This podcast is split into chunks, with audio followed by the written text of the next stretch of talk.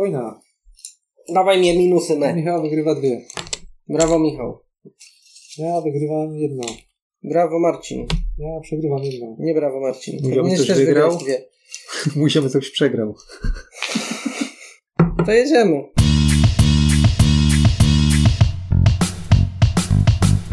Cześć, z tej strony Malarz Marian? I kurdys. i w dzisiejszym odcinku w imię zasad porozmawiamy sobie nieco o dodatkach do gry 7 cudów świata.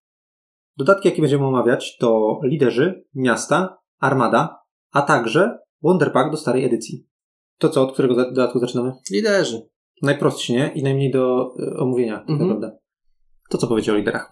Zasadniczo sama mechanika liderów w pewnym sensie jest tak troszkę obok gry. Znaczy w tym sensie, że no liderów dostajesz e, i zagrywasz na starcie każdej ery i oni ci działają no trochę tak jak jakieś inne tam pasywki czy inne karty, ale nie wchodzą ci w rotację kart, nie musisz się zastanawiać, po prostu zagrałeś tego lidera, opłaciłeś koszt i idziesz w jego kierunku lub go ignorujesz. Tak, zasadniczo esencja rozgrywki pozostaje ta sama, tylko Mhm. wchodzi taka nakładka dająca jakby dodatkową rundę.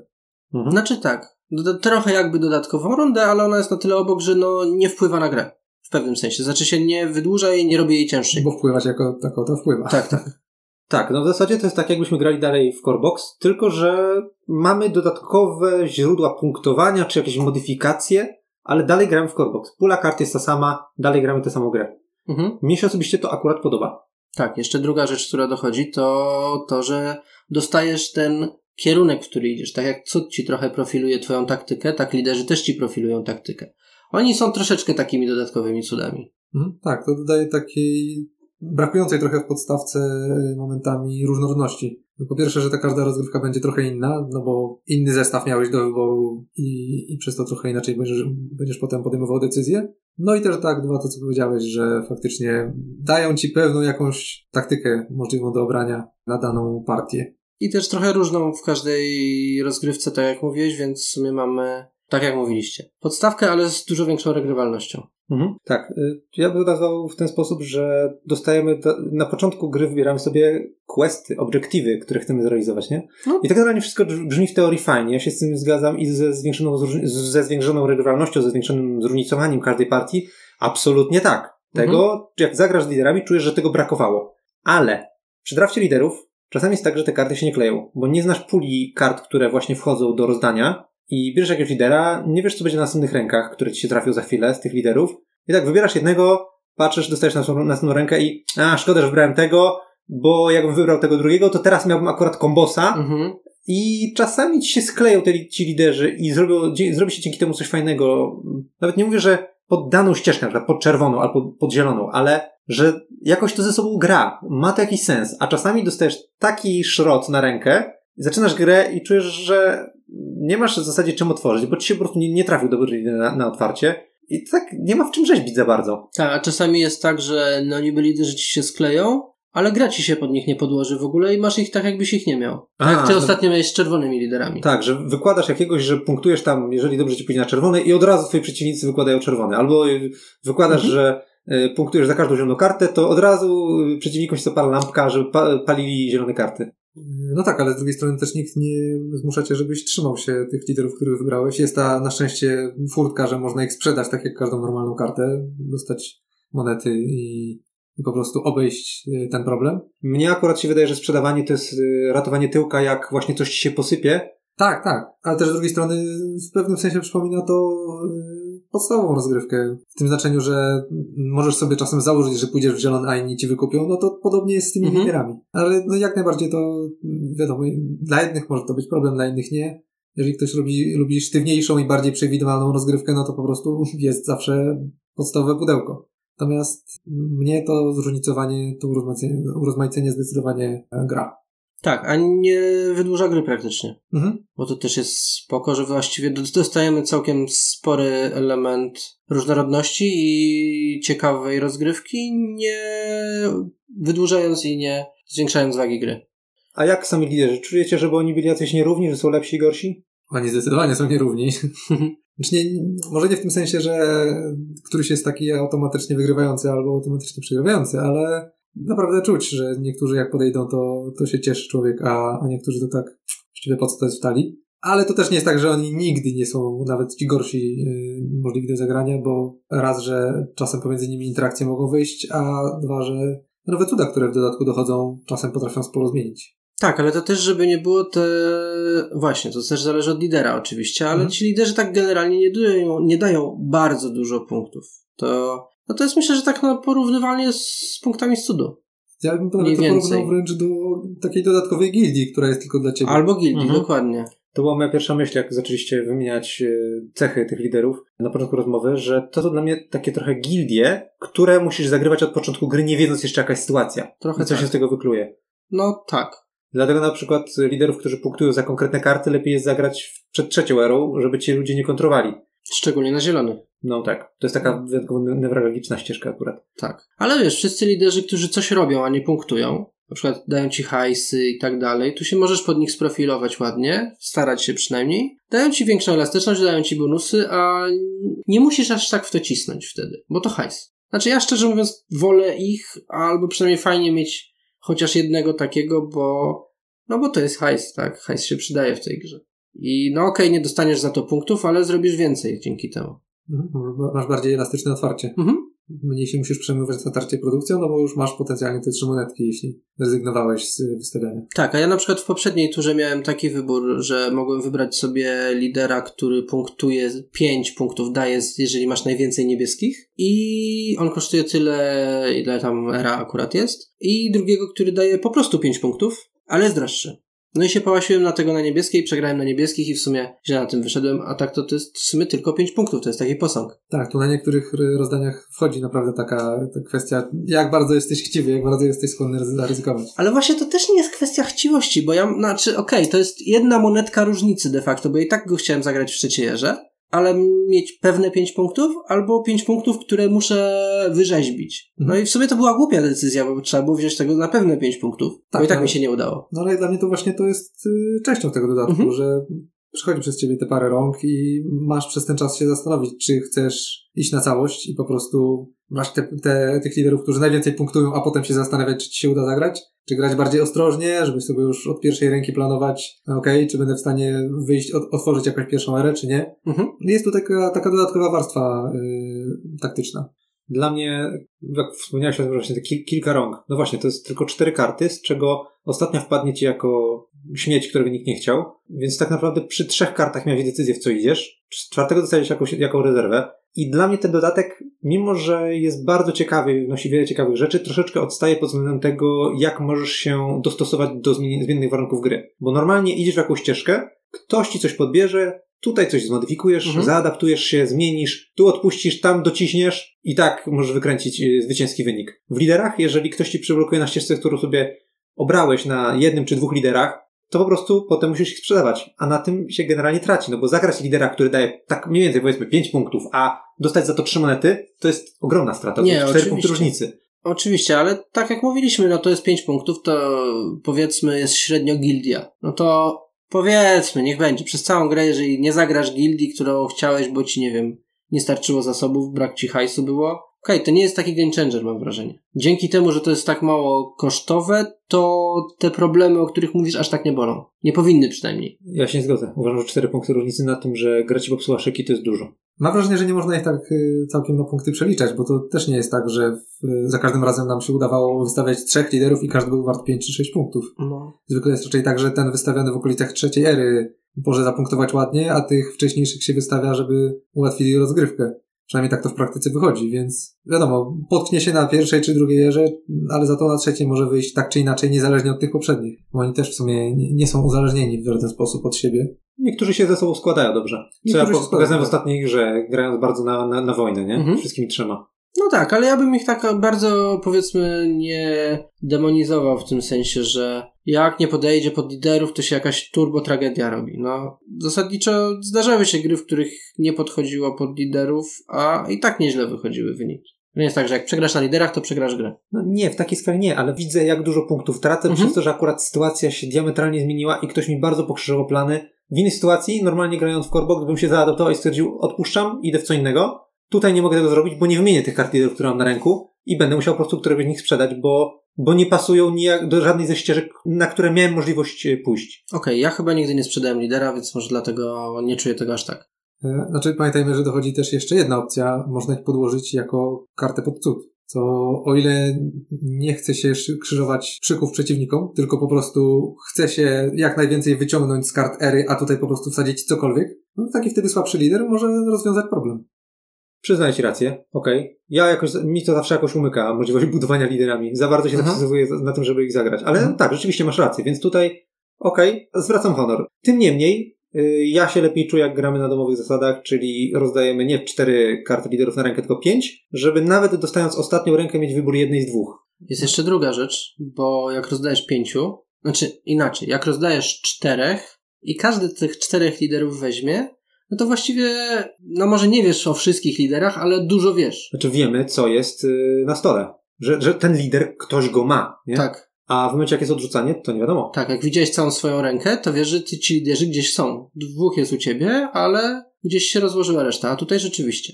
Ale to wolisz, żeby było wiadomo, że wszyscy ci liderzy, którzy, których widziałeś, y, są gdzieś na stole, czy właśnie, żeby była niepewność?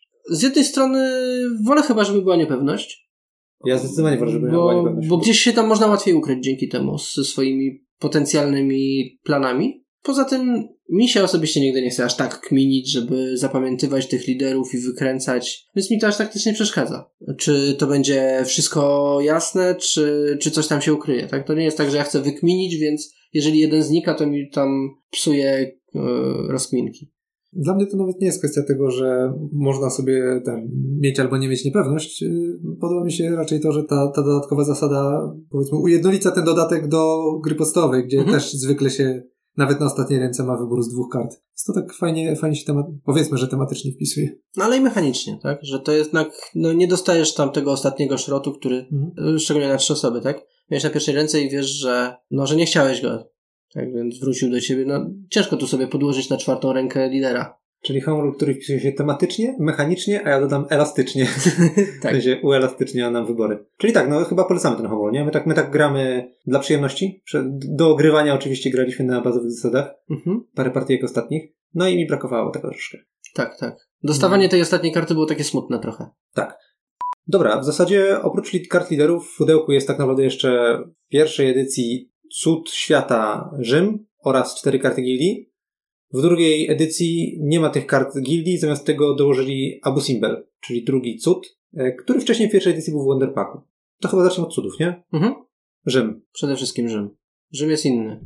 Rzym gra na liderów i no dobrze się z nimi bawi de facto. Szczególnie tak. na bezstronie. No, Rzym jest genialny. Znaczy, nie powiedziałbym, żeby jest był jakiś mocny, ale jest świetna zabawa nim. Tak. I tam, że zagrywasz liderów za darmo i wtedy tylko kombinujesz, których wziąć, żeby było drogo, a że coś tego fajnego wyszło. Mhm. Albo na drugiej stronie, no dajesz zniżki sobie i sąsiadom, ale przy okazji tam dociągasz jeszcze więcej liderów i zagrywasz jeszcze więcej liderów. Tak, ta elastyczność na liderach, szczególnie jak oni potrafią się tam ładnie skąbić i połączyć i w ogóle, no to dostajesz jakby drugą rękę liderów i no okej, więcej ich wyłożysz, masz z czego rzeźbić, jest większa szansa, że wykręcisz coś fajnego na nich. Ja lubię. Ja też lubię. Tak, o ile w podstawce miałem problem ze zdecydowaniem, y, czym najchętniej bym zagrał, to tutaj w momencie, kiedy Rzym dochodzi do puli, automatycznie pierwszy wybór. Mhm. Tyle o nim, nie? Tak, no wiadomo, nie ma tam startowego surowca i tak dalej, ale, ale w sumie dobrze się nim bawię. Zazwyczaj. A, absolutnie. To i tak jest e, dobra reko- rekompensata Mhm. jego bonusy. E, Abu Simbel. Albo Simber jest z kolei specyficzny. Znaczy się, to nie jest tak, że jest zły. Ale muszą tak dobrze dalej. liderzy podejść. Muszą dobrze liderzy podejść, a już najlepiej, żeby to byli liderzy, którzy coś robią i nie są potrzebni na koniec gry. I drodzy. Ja mam z Abu Simbelem duży problem i bardzo rzadko widzę szansę grania nim na stronie B, gdzie ma dwa, dwie możliwości zakopania lidera. Ponieważ, tak jak mówicie, ja nawet jak mam go w puli do wyboru, że Abu Simbel albo coś innego, teraz sobie draftujemy liderów, to ja nawet próbuję grać, żeby wybrać jakiegoś drogiego lidera. Tak z cztery punkty byłoby super, cztery Mhm. lub więcej, nie? Bo trójka to już jest taki mech, że sześć punktów y, mi da zakopanie go. Powiedzmy, że trzy jest jeszcze akceptowalne, cztery lub więcej byłoby super. E, tylko jeszcze, żeby to był lider, który nie punktuje na koniec gry. Dokładnie. A takich jest naprawdę mało. Dokładnie. Więc ja osobiście, gdybym miał najpierw wybrać powiedzmy z dwóch cudów, a dopiero potem leci draft liderów, nigdy nie wybiorę Abu Simbel, bo to jest ogromne ryzyko, które się rzadko e, opłaca. A nawet jak się opłaca, to to nie jest jakiś y, wyskok punktowy. Tak, Abu Simbel w ciemno to jest dziwna gra w sumie. Że, no to w zasadzie możesz sobie praktycznie wyłączyć cud, jeżeli ci nie podejdą liderzy. A to kurczę, masz dwa pola, dwóch liderów podłożysz. To jak mówisz czwórki podłożysz, no to będziesz miał ile? 16 punktów na koniec. To jest No po, porządny. po 8 za każdy etap cudu, tak, więc to jest to jest spoko. porządny cud. To jest, to jest bardzo dobry wynik. Jak jeszcze to są rzeczywiście liderzy, którzy coś robią, Nawet wszystko jest spoko. No. To się wydaje, że to nie jest dużo, no bo tam niektóre cudy mogą 7 ugrać na ostatnim etapie, no ale z drugiej strony, jeżeli na pierwszym etapie cudu dostajesz 6 punktów Mhm. za coś, co wcześniej i tak wykorzystałeś, dla mnie spoko. dokładnie. To jest y, kwestia tego, że trzeba się jednak do niego przyzwyczaić. Bo to raz, a dwa, mieć faktycznie tą, tą żyłkę y, hazardzisty. y, No i dobry dociąg na liderach. Tak, tak. Bo jak ci będą się krążyć sami liderzy za 1-2, no to sorry, miałeś cud, było miło. Nie poszalejesz sobie tutaj za bardzo. Znaczy wiadomo, wtedy można po prostu nie grać na cud. No tak, to wszystko też kwestia, jak się, jak się ustali, co jest najpierw wybrane, czy Mhm. wylosowywane. Na pewno jest ryzyko zagrać rzeczywiście najpierw wybrać Abu Simbel, a później wybierać liderów, bo No, potrafią nie podejść. ale z drugiej strony najpierw dost- y, wybierać liderów, a potem y, mieć do wyboru albo sim- Simbel. Się może okazać, że ci liderzy, których wybrałeś, nie, nie, nijak się nie kleją. No niby tak, ale to najlepiej jest zrobić tak jak my. Najpierw dostajesz, e, bo tak my sobie losujemy cuda. No to najpierw dostajesz cuda do wyboru, wiesz, czy masz Abu Simbel, a później jak dostajesz liderów, to wiesz, czy sobie budować ich pod niego, czy nie. Tak, to, to, to, To jest sobie chyba najlepsza opcja. jedyna sensowna konfiguracja pod ten cud Mhm. chyba. Jak nie, to random. No a jak nie, no to, to ryzyko. Dokładnie. Czy mi się ostatnio 16 punktów udało tym Abu Simbelem zrobić, jasne. 16 punktów, kurczę, piramida daje 20 na 4 etapach. Mhm. Więc to jest okej. W miarę. Tak, da się, tylko po prostu nie jest łatwo. Mhm. Okej, więc ja podsumowując, Abu Simbel raczej bym unikał, ale jest bardzo ciekawy. Owszem, owszem. I nie powiem, żeby był wybitnie zły. To zależy od tego właśnie, jaki przy, przyjmiemy e, setup gry. Jeżeli mamy wyboru je, Abu Simbel albo, albo inny cud, spoko, można się pobawić. Jeżeli mamy wybierać, nigdy go nie wybiorę. Mhm. Tak, to jeszcze dwa słowa o gildiach y, z pierwszej edycji. To była gildia szulerów, czyli dostajesz na koniec gry punkt za każde trzy monety, które posiadasz. Gildia architektów, czyli trzy punkty za każdą kartę gildii u twoich sąsiadów. Gildia kurtyzan, czyli skopiowanie dowolnego lidera od y, dowolnego z sąsiadów i to już się kopiuje wykładając ją. Mhm. I gildia dyplomatów, czyli dostajesz punkt za każdego lidera u swoich sąsiadów, czyli przeważnie sześć punktów po prostu. Czasami No tak, ktoś coś sprzeda, albo jak grasz z Rzymem, to więcej. Tak, jak grasz z Rzymem, to więcej. Dla mnie ona jest po prostu nudna, jak już od niej zaczynamy. Dla mnie ona jest po prostu nudna, bo to jest przeważnie 6 punktów, czasami Tak. 5. No, ale to- to jest równie nudne, jak może być nudna idea na niebieskie albo na zielone. Tak, albo No posad. nie, za niebieskie albo zielone to bardzo często tylko czekasz, czy już ją zgarnąć, czy jeszcze poczekać, czy się sytuacja nie zmieni. O, to, różnie z tym bywa. to są ciekawe, to są ciekawe gildie dla mnie. Mhm. Dla mnie nudne jest w podstawce to są raczej za szare karty, zwłaszcza jak gramy na trzy osoby i tych szarych kart raczej jest mało na stole. Maksymalnie tam wykręcisz 6 punktów. Znaczy nie? nudna, no. Jeszcze, Słaba. jeszcze zależy, jak zdecydujemy ciekawość albo nudne, bo jeżeli No. ciekawość to polega tylko na tym, że po prostu więcej punktów można ugrać, Tak, to też nie jest dla mnie No, ciekawe. tak, tak, nie- dla- dla mnie- wtedy, wtedy ciekawa jest tylko ta nakopiowanie. Nie, nie, ja mówię o ciek- że to jest ciekawy wybór, że to jest mm, Dobry wybór. kompetytywny wybór na, na ręce. To Mhm. dla mnie gildia dyplomatów zawsze po mnie spływa, mogłoby jej nie być. Znaczy- Bo to ona jest strasznie płaska, o to mi chodzi. Jasne. Już wiesz, co się dzieje. To jest trzecia era, wszyscy się wystawili i zasadniczo po prostu wiesz, tak jakby ten numerek, znaczy ta, ta ikonka się zmieniała na numerek. Tak, Mhm. dostajesz x punktów. Tak, i ona się już raczej nie zmieni. No. Dokładnie. Chyba, Więc- że gramy z Rzymem, ale to wiadomo. No, wiadomo, Więc wiadomo. tutaj dla mnie mech, ona jest Mhm. No właśnie, Gildia Architektów. gildia architektów, czyli gildia, w której zarabiamy trzy punkty za każdą fioletową kartę u sąsiadów. Wygląda na ciekawą, aczkolwiek to jest często taki du- duży przeskok punktów, że na przykład jej nie bierzesz, Mhm. bo ona jest warta 0 albo 3 i już do ciebie nie dojdzie, bo w międzyczasie wy- wyszły gildie i ktoś zgarnął na przykład 9 punktów z niej. Przede wszystkim to nie jest pierwszy wybór, bo to jest trzecia era, a na trzeciej erze się zaczynają dopiero gildie i jak dostajesz ją na sam start, no to no, Jest warta 0. nic no. nie wiesz tak naprawdę, co się stanie, więc no musisz poczekać z pół co najmniej ery, żeby w ogóle wiedzieć, czy to warto, czy nie warto. To też jest taka gildia, że w pewnym momencie ci po prostu mówi, ile dostajesz za to punktów. Też takie trochę płaskie, no bo to nie ty się masz pod to budować, tylko przeciwnicy. Że ona akurat bym powiedział właśnie, już wracając do tego, po tej poprzedniej terminologii, jest ciekawa właśnie dlatego, że nie masz jasnego stanu na początku Mhm. ery, po prostu ona ci da tyle, tylko musisz się w trakcie dostosowywać, obserwować, jak się inni budują, co przechodzi ci przez rękę, jakie gildie, jaki jest potencjał, że zostaną zbudowane przez sąsiadów. Okej. No tak, tak, pod Ona tym kątem tak. tak, daje, daje, daje ciekawe wybory. E, Aczkolwiek ja bardzo rzadko ją zagrywam. Bardzo rzadko. Przeważnie Mhm. widzę, że daje mi 3 punkty czasami na koniec gry da 6. No mi się zdarza, że daje 9, owszem, ale nigdy się pod nią nie buduje. Znaczy nie...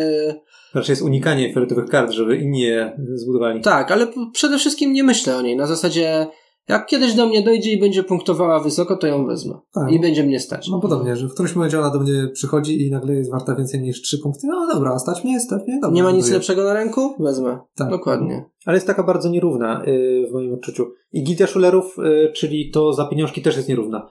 Czasami gry się składają tak, że masz bardzo mało pieniędzy, a czasami tak, że masz krocie i jest w stanie wykręcić 10 punktów, tak? To Znaczy dla mnie gildia szulerów to jest taka gildia na zasadzie, jak myślisz o tym, że będziesz miał dużo hajsu w grze, to czekasz tylko, żeby ona wyszła i ją bierzesz. A jak nie, no to takie rzeczywiście trochę mech. Trafi się, to się trafi. Poza tym kasa pływa i okej, my nie planujemy wszystkich ruchów naprzód, więc jakby nie jesteśmy w stanie założyć, ile będziemy mieli hajsu na koniec, więc to jest trochę też ruletka, szczerze mówiąc. No, no, w większości razy rozgrywek mam wrażenie, że ona jest taką trochę gildią pocieszenia, jeśli Mhm. akurat się wtasowała.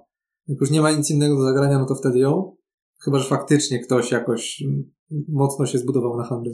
No tak, więc obie są takie dosyć nierówne i potrafią przeskoczyć dosyć dużo punktowo w zależności od sytuacji, która się utworzyła w, Mhm. grze. Nie? E, A Gilia Kurtyzan? Dla mnie też nie jest atrakcyjna. Kopiowanie lidera nigdy nie było dla mnie atrakcyjne. W sensie chodzi o, w, w grach, w które grałem i w grach, w których przewia- przyjrzałem się Gilia Kurtyzan, patrzyłem i stwierdzałem, nie, to nie ma sensu. A kopiowanie gildii?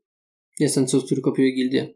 Tak, Zeus y, w pierwszej edycji to robi, na Mhm. ostatnim etapie. Też mi nie siadał. Podobnie, nie?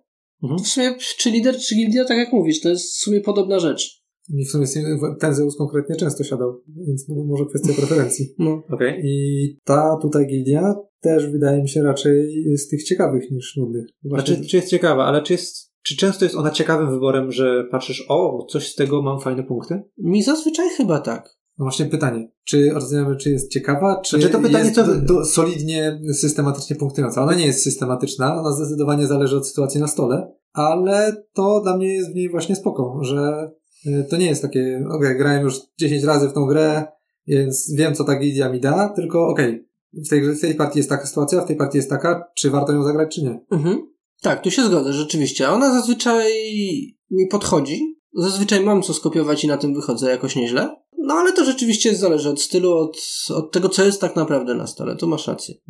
Dobra, podsumowując, czy za tymi gildiami, albo za którąś konkretną będziecie tęsknić, jak się przesiądziemy na drugą edycję? Ja będę, powiem tak, będę tęsknić za gildią szulerów, jak mam dużo kasy, a często mam dużo kasy i wtedy aż mi brakuje jej, a zazwyczaj jest tak, że jak mam dużo kasy, to jej nie ma. Ale no, jakby jej nie było, trudno.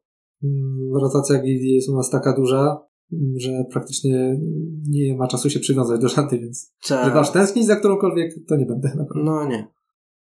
Dobra, jak oceniacie dodatek liderze? Dla mnie jest to plus, zdecydowanie.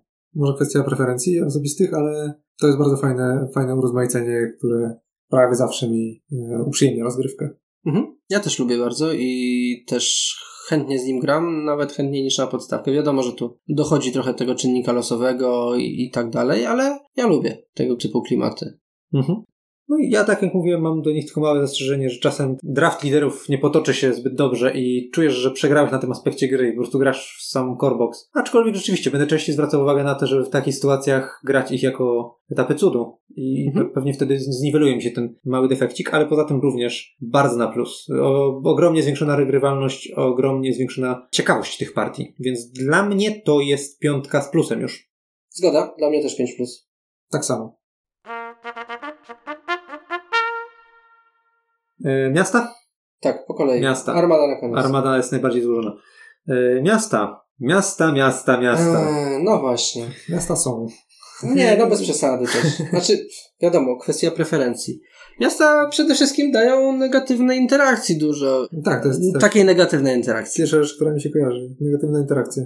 Tak, to, to jakbym powiedział, że to jest podtytuł. Miasta, podtytuł negatywna interakcja. Mhm. Jeżeli chcesz dokuczać sąsiadom i żeby sąsiedzi ci dokuczali, to jest dodatek dla ciebie. No bo tak w pigułce mówiąc, miasta y, dorzucają podatki, czyli uwalanie komu innym kasy. Y, Po drugie wprowadzają gołębie, czyli włączanie się z walk, co też ma większy wpływ na ludzi, których to dotknęło, a nie gościa, który zrobił krok do tyłu od stołu. Mhm. Po trzecie wprowadzają maski, które też trochę zaburzają tutaj możliwość kontrowania. A, i jeszcze w ogóle negatywnych rzeczy dodają jeszcze długi, że jak nie jest, nie A, jest no. wypłacalny, to Hmm. jakby to jest podatki to jest jedno, ale cała warstwa długów to jest jakby osobny temat do tego wszystkiego. Tak, bo wcześniej podatki by tak nie bolały, gdyby nie to, że, nie da, że dają minusowe punkty, których nie możesz się pozbyć.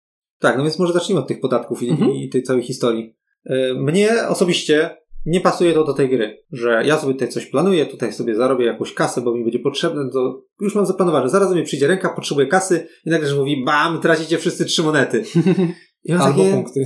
Znaczy, to jest jedno, nie? Jedno to jest super. Właśnie roz, rozpocząłeś mi plan e, na to, albo nie nie wiem, gram Petrą, która wymaga iluś tam monet. e, I ciułasz. Tak, i ciułam, i ciułam. I już widzę, że zostało do końca tyle i tyle i ktoś, hehe, uwalam ci kasę. I nagle, a, zabraknie mi tego jednego ruchu. No właśnie o tym mówię, że nie musisz tracić kasy, tylko możesz za to, zamiast tego dobrowolnie stracić od razu punkty E, tak. w, w tej samej ilości. No Tak, wiesz, w tak, przypadku to też nie jest wesołe. Petry, jeżeli by to miało być, czy dostanę 14 punktów, ale minus 1, czy nie dostanę 14 punktów, no to chyba jest prosty wybór. Mhm. Więc to wszystko zależy, nie? Czasem warto jest rzeczywiście wziąć te kilka drobnych minusowych punktów, tak jak się dobrowolnie godzisz z minusowymi punktami za walkę, nie idąc w czerwone. Tak? Mhm. Więc to jest troszeczkę na podobnym poziomie, bym powiedział. Dla mnie przynajmniej. No, powiedziałbym, że jednak to bardziej boli. Dużo szybciej się te długi nawarstwiają, jeżeli się nie ma zapasu gotówki. A, dobra, ja zazwyczaj mam zapas gotówki, dlatego mnie to nie boli. Tak, tak, to, to, to, to zdecydowanie zależy od tego, jaki to ma styl Tak, Michał zazwyczaj nie ma kasy i, i jego podatki bolą bardzo. Tak, ja gram na ścisk, tak żeby wyśrubować ten wynik,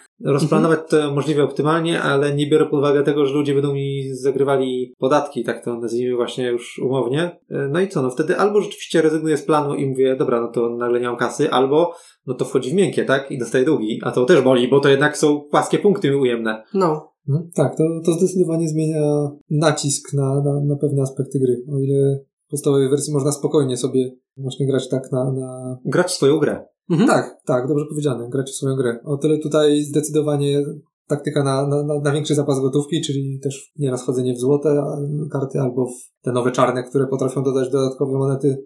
Powiedzmy, pre- premiuje dużo bardziej niż w podstawowej wersji. Tak, to na szczęście dochodzi dużo kart, które dorzucają monety do puli. Więc... E, dużo to jest dużo powiedziane. Wiele większych takich, którzy, które uwala. Okej. I mam na to, num- i mam na to liczby. Też kwestia, że nie wszystkie naraz wchodzą tak Tak, naprawdę karty tak. z dodatku, tylko raptem trzy na erę. Z, Jak się gra- z dużej puli. Jak się gra na trzy osoby, to trzy na erę. Im więcej osób, tym więcej ich oczywiście wchodzi. Mhm. Tak, ale nie masz tak jak z gildiami, że tam masz jakiś plusik, tylko zazwyczaj to jest jedna nagracza po prostu na erę. Mhm. E, tak, to teraz mały wykład ode mnie, jeżeli chodzi o liczby związane z do, zarabianiem i traceniem kasy. Zapraszamy. W pierwszej edycji mieliśmy 9 czarnych kart.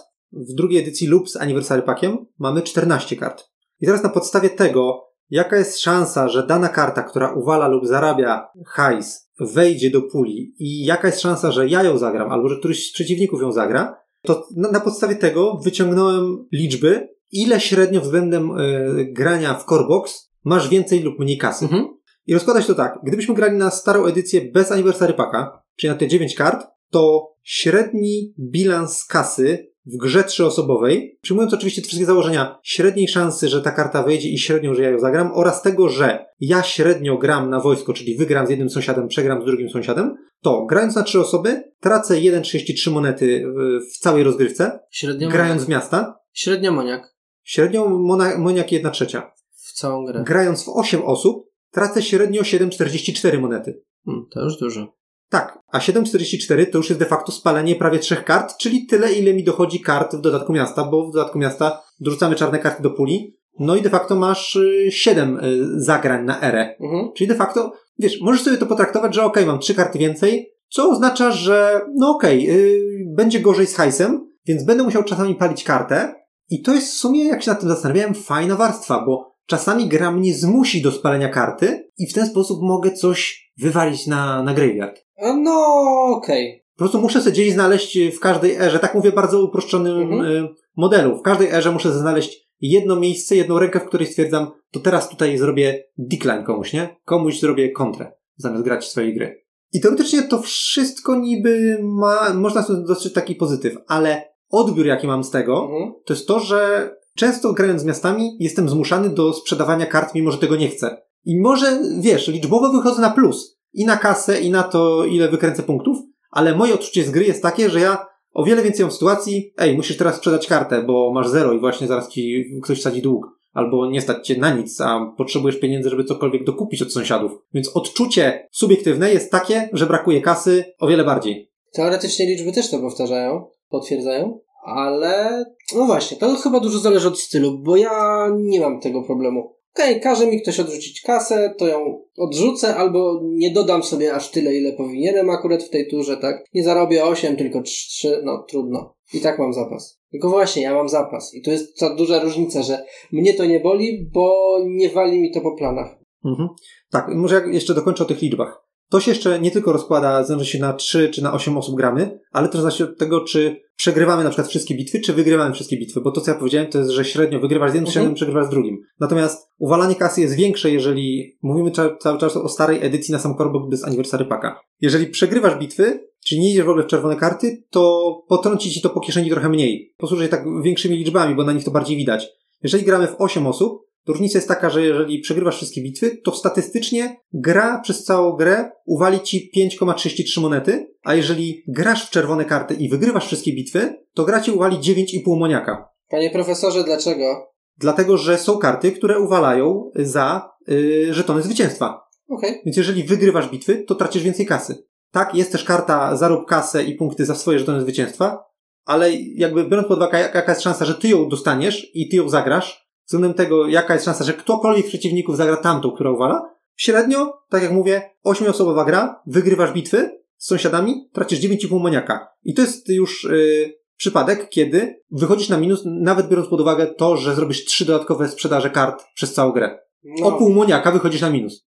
Pokrótce tylko jak wygląda w drugiej edycji. Y, średnio y, jest tu trochę lepiej, bo doszło trochę kart, na przykład, że wszyscy przeciwnicy dostają monetę, a ty zabrasz punkty, tego typu rzeczy. I te kary są trochę mniejsze, bo w trzy osoby grając w średni sposób na, na wojsku, y, tracisz y, niecałe pół moniaka, mhm. co jest prawie nieodczuwalne przez całą grę. No tak. Bo gr gra ci też sypnie. A normalnie tam, tam 1,33, tak? Tak. O, y, a, a w drugiej edycji grając na 8 osób, zamiast 7,44 gra ci uwala 5,42, czyli jest troszkę lepiej. I skrajny przypadek, ten najgorszy, że grasz w 8 osób i wygrywasz bitwy, też to nie jest już 9,5 kasy, tylko 6,8 kasy. Czyli generalnie rzecz biorąc, podsumowując i w ogóle przez miasta troszkę bardziej jest ciasno z kasą. Jest ciasno z kasą, ale to co bardziej chcę zauważyć, im na więcej osób grasz z miastami, mhm. tym bardziej będziesz czuł, że tracisz monety. No tak, bo podatki walą we wszystkich. Tak, bo podatki walą we wszystkich. Dokładnie. A nie w sąsiadów. Mhm. W zasadzie tych kart z podatkiem nie lubię, aczkolwiek jeszcze bardziej nie lubię nimi obrywać, więc jedyny powód, dla których e, mogę je zagrać jest to, że twój ból jest lepszy niż mój i tyle. No dobrze, a teraz mi powiedz Marcin, ty jak odczuwasz podatki? Wpływ podatków na y, zasoby hajsowe w grze. Bo wykład wykładem, odczucie Michała odczuciem Michała, ale ja na przykład nadal, mimo tego, że mnie przekonujesz tymi liczbami, to nie czuję tego w rozgrywkach, żebym miał bardzo ciasno z kasą. Ja, ja też w sumie do końca nie rozumiem, co te liczby mają udowodnić, bo w sumie, jeżeli na, na, na w jakiejś większej liczbie rozgrywek wychodzi, że coś jest tam trochę bardziej albo mniej uwalające, no okej, okay, może tak jest, ale w sumie zwykle to bardziej jest w wymiarze pojedynczej rozgrywki mhm. odczuwalne, że możecie ktoś uderzyć po kieszeni albo nie, w zależności od tego, jakie karty wejdą do puli. Po prostu nie jest to zbyt przyjemne. Tak, szczególnie, że to też jest tak, że ten dług wchodzi sytuacyjnie, tak. Jeżeli wejdzie ci w sytuacji, w której akurat się wyplułeś z kasy, no to zaboli mocniej. Jeżeli wejdzie w sytuacji, w której właśnie zarobiłeś kasy dużo, bo coś tam, no to praktycznie no trudno. Mhm. Ja bym powiedział, że jak e, akurat wpływ się z kasy, to jest duża szansa, że ktoś akurat zagra, żeby tobie uwalić punkty. Tak, tak. Chociaż w ostatnich rozgrywkach akurat na to nie patrzyłem i nawet jak się okazało, że ci właśnie uwalam punkty, to mi się nawet smutno zrobiło. Bo o. nie było takiego planu. No dobra, ale jeszcze, jeszcze chodzi o aspekt tych długów. Mhm.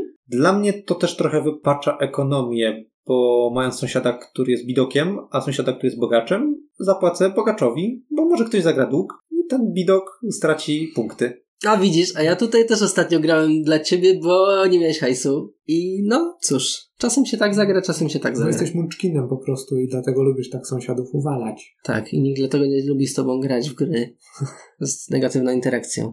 Czyli dla was nie ma tego problemu, że się pompuje jeszcze bardziej kogoś, kto jest bogaty? Nie. Nie. Zauwa- ale za, w ogóle zauważacie takie zjawisko? Powiedziałbym tak, pompowaniem bym tego nie nazwał, mhm. bo to są takie, bym powiedział, pojedyncze decyzje na zasadzie, może czasem sobie pomyślę, o, ty akurat nie masz kasy, to ci nie dorzucę. Ale jeżeli masz dwa, trzy kasy, to nie myślę o tym, żeby cię uwalić, bo masz dwa, trzy kasy, więc jak cię uwalę, to wydasz i może kiedyś będziesz miał mniej, a może wtedy ktoś zagra dług i może cię zaboli. Nie. Wtedy dam tobie, bo nie masz za dużo kasy, a nie Marcinowi, który ma dużo kasy, bo on i tak już ma dużo kasy. Po co mu dorzucać, żeby sobie mógł wydawać, zarabiać punkty na tym, cudować? Nie, dam temu, który ma mniej. Poza tym ten, który ma mniej, może coś będzie chciał ode mnie kupić. To ja mówię, ja nie dam kasy tylko wtedy, kiedy albo na pewno chcę rzucić dług i nie chcę, żebyś miał kasy, albo wiem, że ktoś może rzucić dług, a ty naprawdę nie masz, masz zero. No to wtedy utrzymam ci to zero po prostu. I tak za zero pewnie, za jeden nie za dużo kupisz ode mnie. Ja bym powiedział, że to nie jest problem, dlatego że to nie jest tak, że siadamy do gry i, i wszyscy dostają jakoś tam, nie wiem, kartę tożsamości, ty będziesz bogaczem, ty będziesz biedakiem. No, po prostu w tym dodatku jest tak, że lepiej mieć większy zapas gotówki. Jak schodzisz z niego, to musisz się liczyć z tym, że możesz być zagrożony. No wiesz, troszkę gramy z kartami tożsamości, bo siadamy i wiemy, że Michał będzie biedakiem. Także nie, ja tego nie czuję, szczerze A jak, mówiąc, aż a, tak. a jak ktoś zagra tego lidera, który ci daje dwie monety za każdą żółtą kartę, to że to może być bogaczem. tak.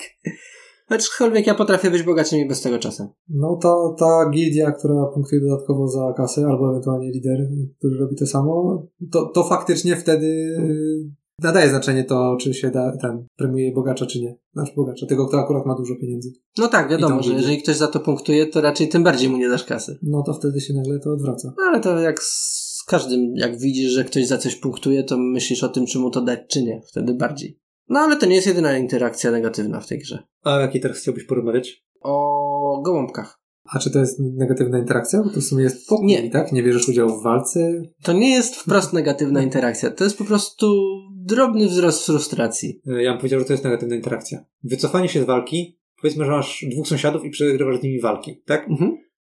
Y, zagrywasz gołębia, tobie to daje dwa punkty, bo nie dostaniesz minus jeden, minus jeden. Czyli dla ciebie to są dwa punkty. Dla jednego z tych gości, zamiast trójki na przykład dostaje minus jedynkę, czyli traci cztery punkty, albo zamiast piątki dostaje minus jedynkę, czyli sześć punktów. Mhm. Czyli gołąbki dla mnie są mechanizmem, które są wymierzone w jednego z twoich sąsiadów. Uwalasz któregoś z sąsiadów na grube punkty. Dla mnie to jest słabe. W sensie w grze, w której grasz raczej pod siebie, Mhm. uwalenie konkretnie jednego sąsiada na 6 punktów, no nie. No tak, bo tego drugiego nie uwalisz, bo ten, który z tobą wygrywa bardziej, tak, jeżeli masz dwóch sąsiadów, którzy z tobą wygrywają, jeden zazwyczaj jest mocniejszy. I ten, który jest mocniejszy, pokona tego drugiego gracza, więc on i tak swoje punkty dostanie. Znaczy, wiesz, jak nie idziesz w wojnę, to rzucenie takiego gołąbka jest jakąś taką opcją. No kurczę, no szczerze mówiąc, przeciwnicy wykręcają punkty na wojnie, ty już ich na pewno nie dogonisz, bo jesteś ostro w plecy, bo w to nie poszedłeś. Nie masz tylko tracić, tak? Oni będą zyskiwać, ty tracisz. No to jest to rekom- znaczy rekompensata, jest to jakieś wyrównanie szans. Oczywiście wiadomo, że ten, który się zbudował na wojnę, strasznie na tym płacze, bo liczą na miliony punktów, a będzie miał tylko pół miliona punktów. Wiadomo, Czy no. jakie miliony? 3 albo 5 traci, no. No ale ogólnie tak, idziesz w tą czerwoną ścieżkę, licząc na to, że ona ci da dużo punktów, więc zwycięstwo, z grubsza rzecz biorąc.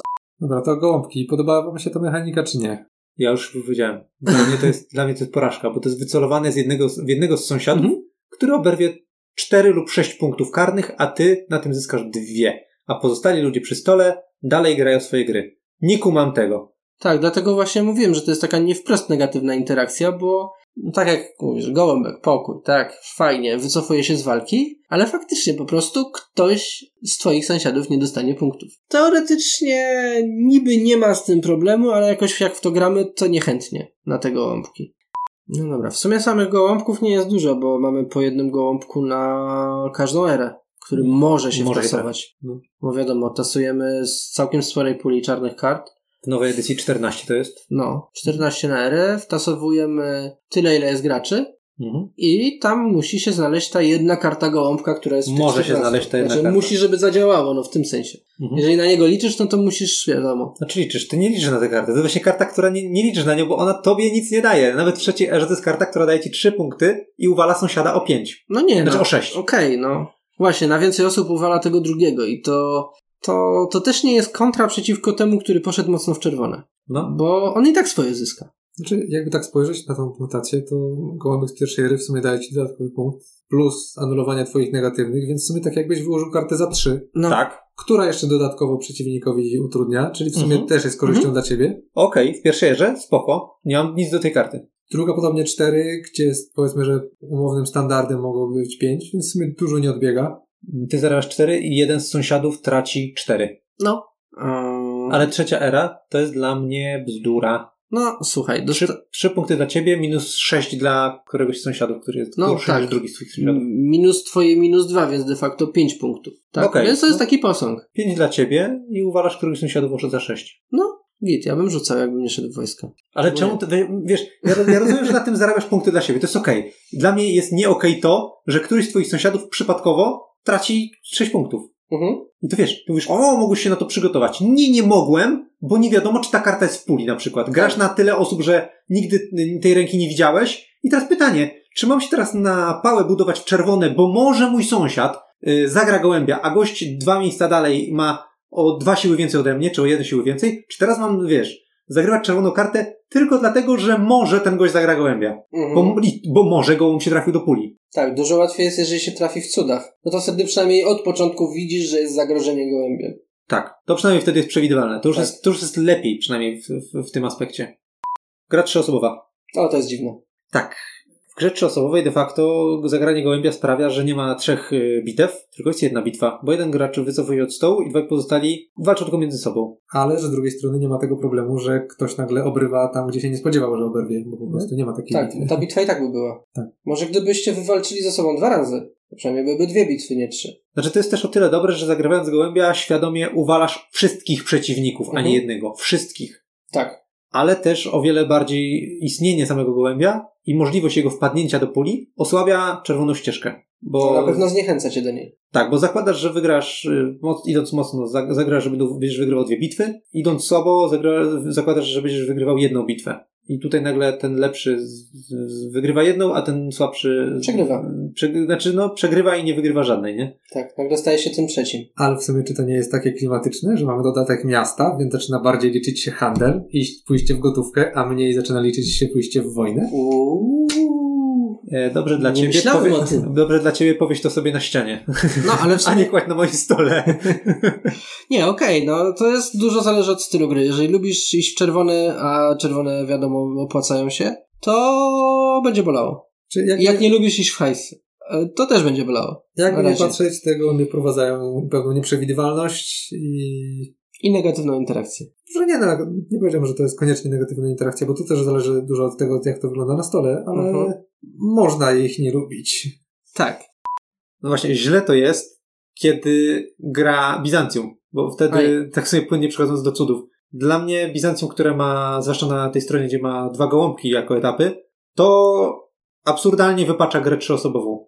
W momencie, gdy w ogóle widzę, że w trzyosobowej grze Bizancjum siedzi przy stole, to ja wiem, że jeżeli ja pójdę w czerwone karty, to prawdopodobnie ten gość wyłączy mi trójkę i piątkę, zarabianie punktów. Będę miał tylko y, bitwę z trzecim graczem. Więc myślę sobie, nie opłaca się. Więc Bizancjum może stwierdzić, to ja trochę pójdę w czerwoną linię. I wtedy ja patrzę, aha, Bizancjum poszło w czerwoną linię. I teraz ja muszę tak, albo odpuszczam to i daję mu łatwe zwycięstwo, Mhm. albo próbuję go przebić, ale on może mi pokazać, o, przebiłeś mnie, to ja jednak nie biorę udziału w konflikcie. Mhm. No więc op- jakby cała opłacalność w momencie, gdy Bizancjum siedzi przy stole, dla jego s- y, w trzyosobowej grze dla pozostałych graczy, atrakcyjność czerwonej linii bardzo spada, bo ten gość ma ogromny straszak. Tak, poza tym jego cud praktycznie nic więcej nie robi, więc on go zagra tylko wtedy, kiedy chce tego gołąbka. Tak, no okej, 7 punktów, wiadomo, ale gołąbek, obowiązkowe wycofanie się z bitwy najbliższej. Znaczy z bitew, tak, w danej erze, więc zagrasz to tylko wtedy, kiedy chcesz się zabronić, tak? Nie zrobisz tego, że ten cud jest tylko do tego. No a z drugiej strony wcześniej powiedzieliśmy, że to jest słabe, że gołąbki z czarnych kart wychodzą z nienacka,